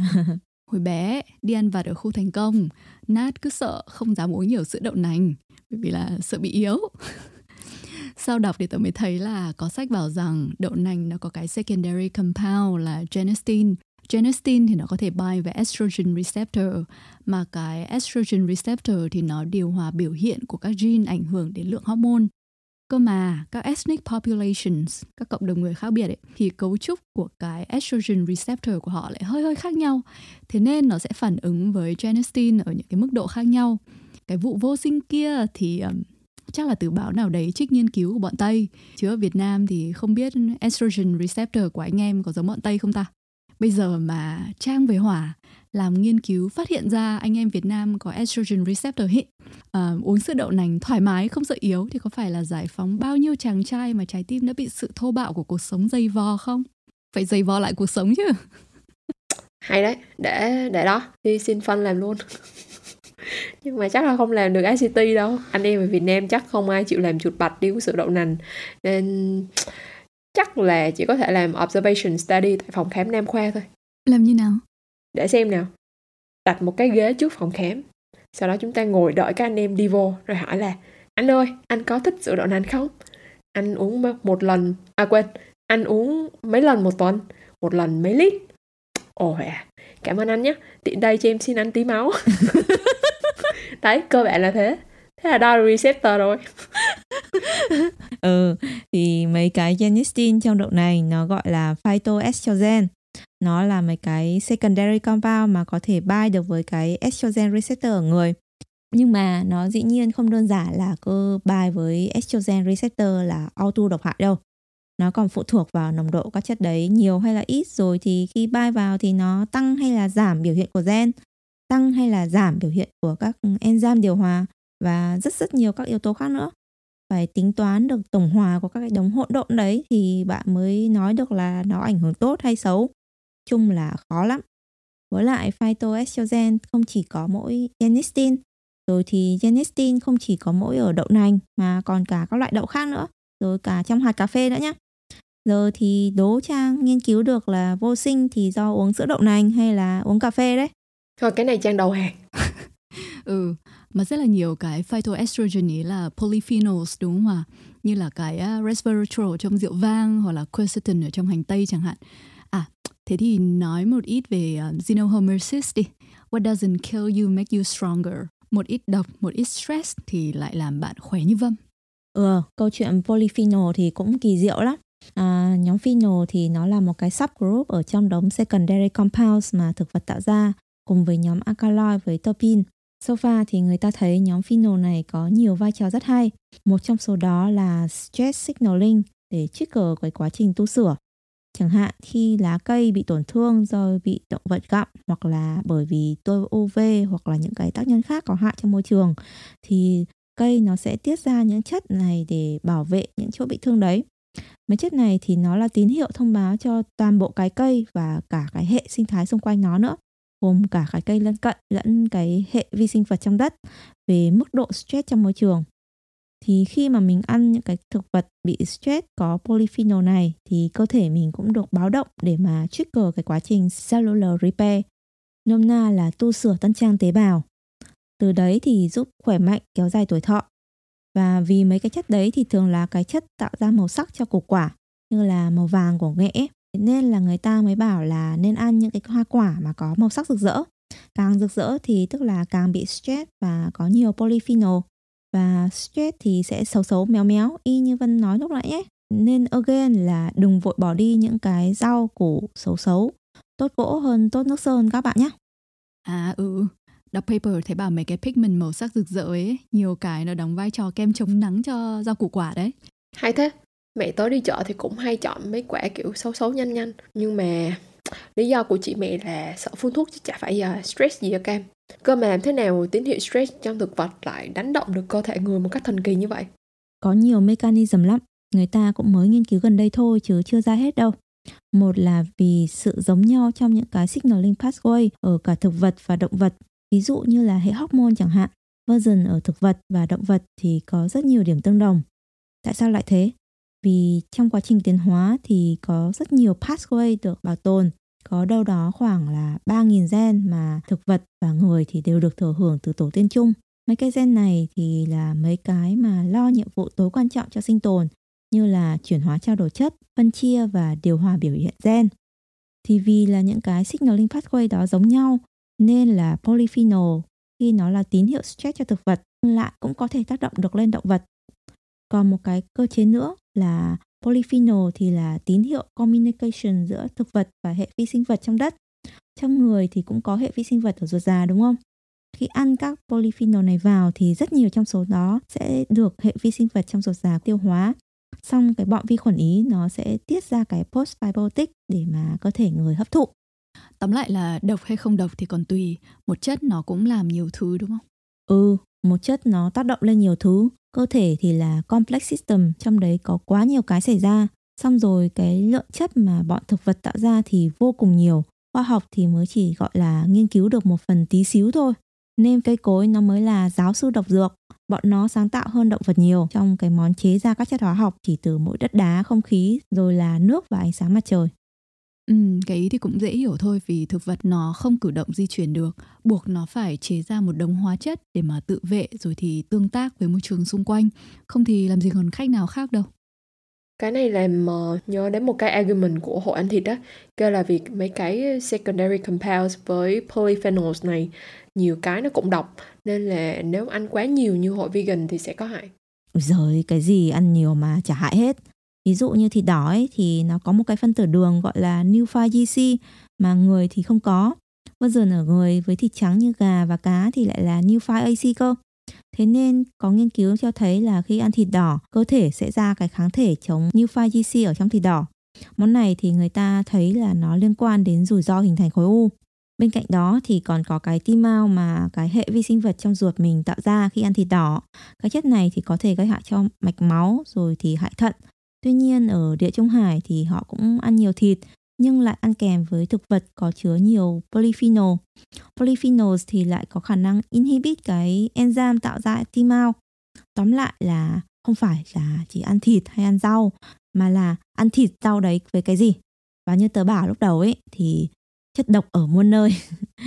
Ba cái original food mà vân bảo là sữa mật ong rồi hoa quả thì cũng chỉ là dành cho một số đối tượng nhất định ăn thôi. Còn lại thì có cái gì được design to be eaten đâu nên là kiểu gì mà chả có hay không hợp. Nên là thôi choose your poison đúng không? Yep. What doesn't kill you makes you stronger.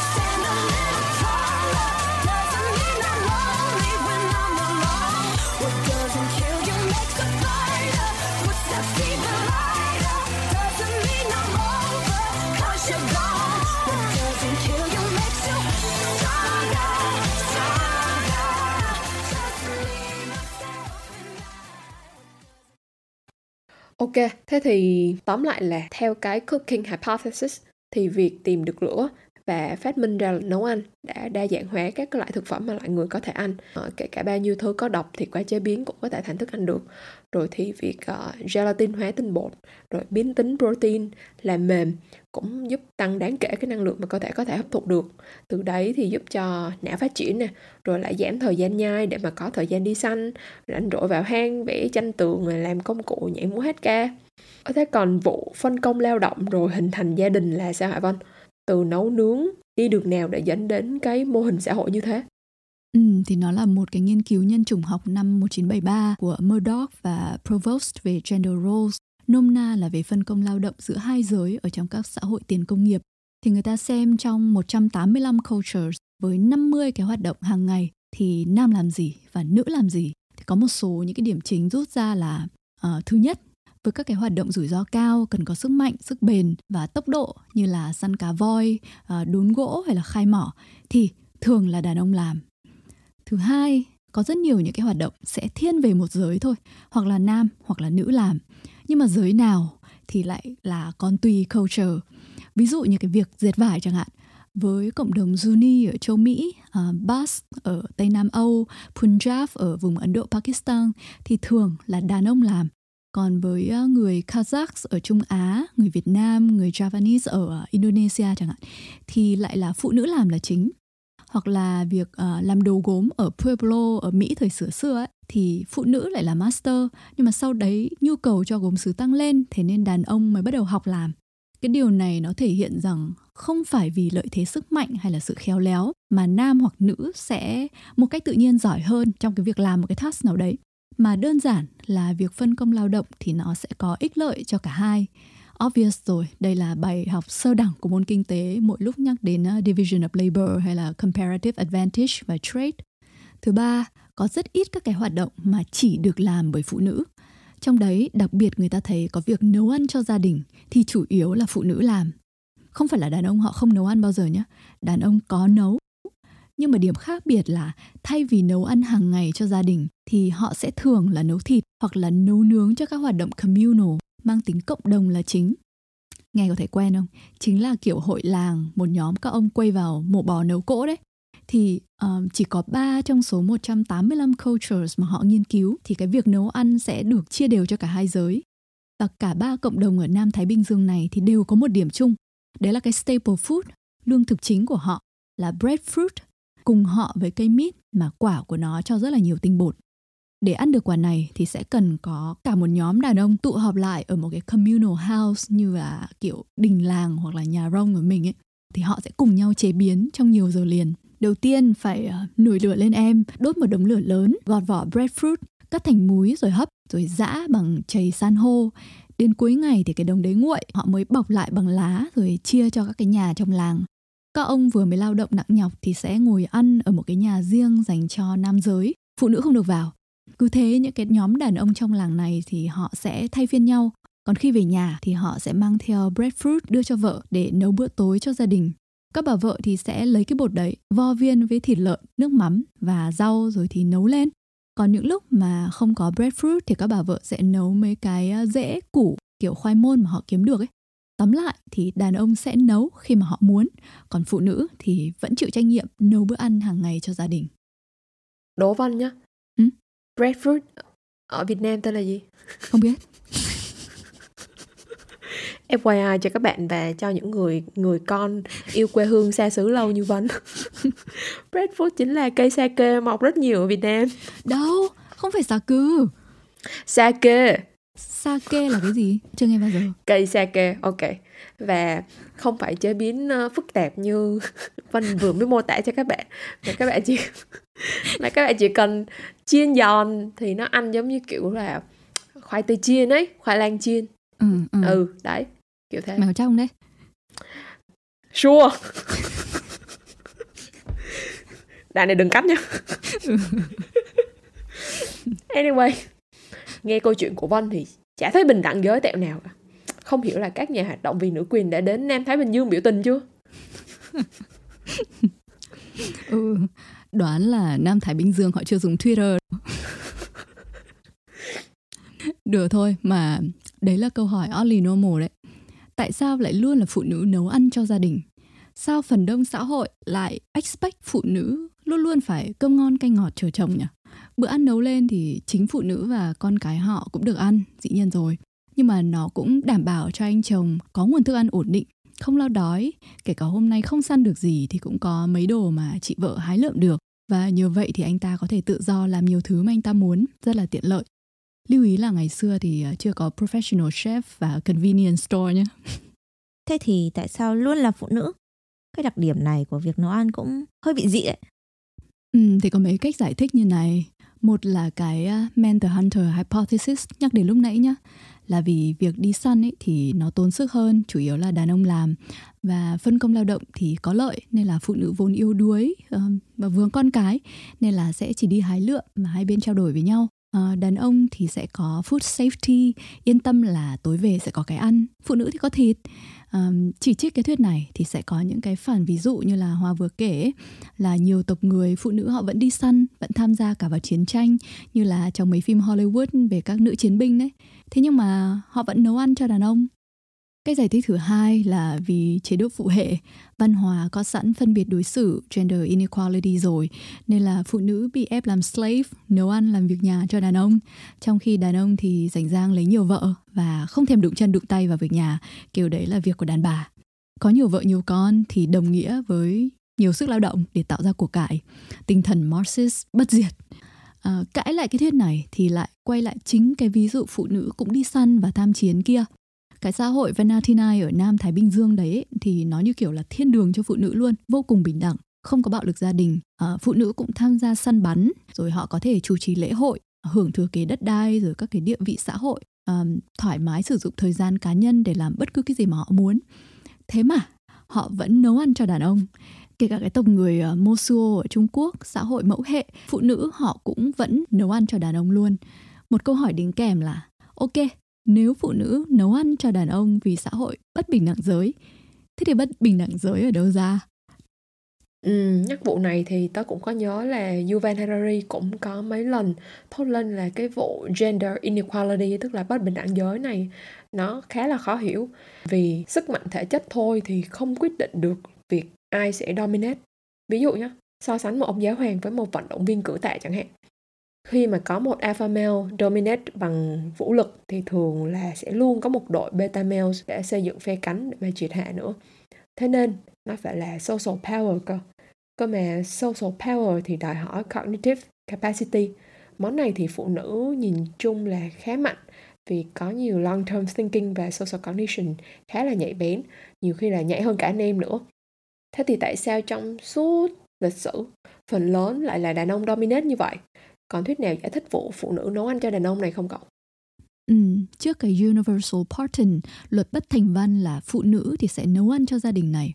Thì sẽ phải trả lời hai câu hỏi. Một là tại sao lại hình thành gia đình? Hai là tại sao trong gia đình lại có phân chia lao động cho hai giới, theo kiểu phụ nữ thì nấu, đàn ông thì ăn?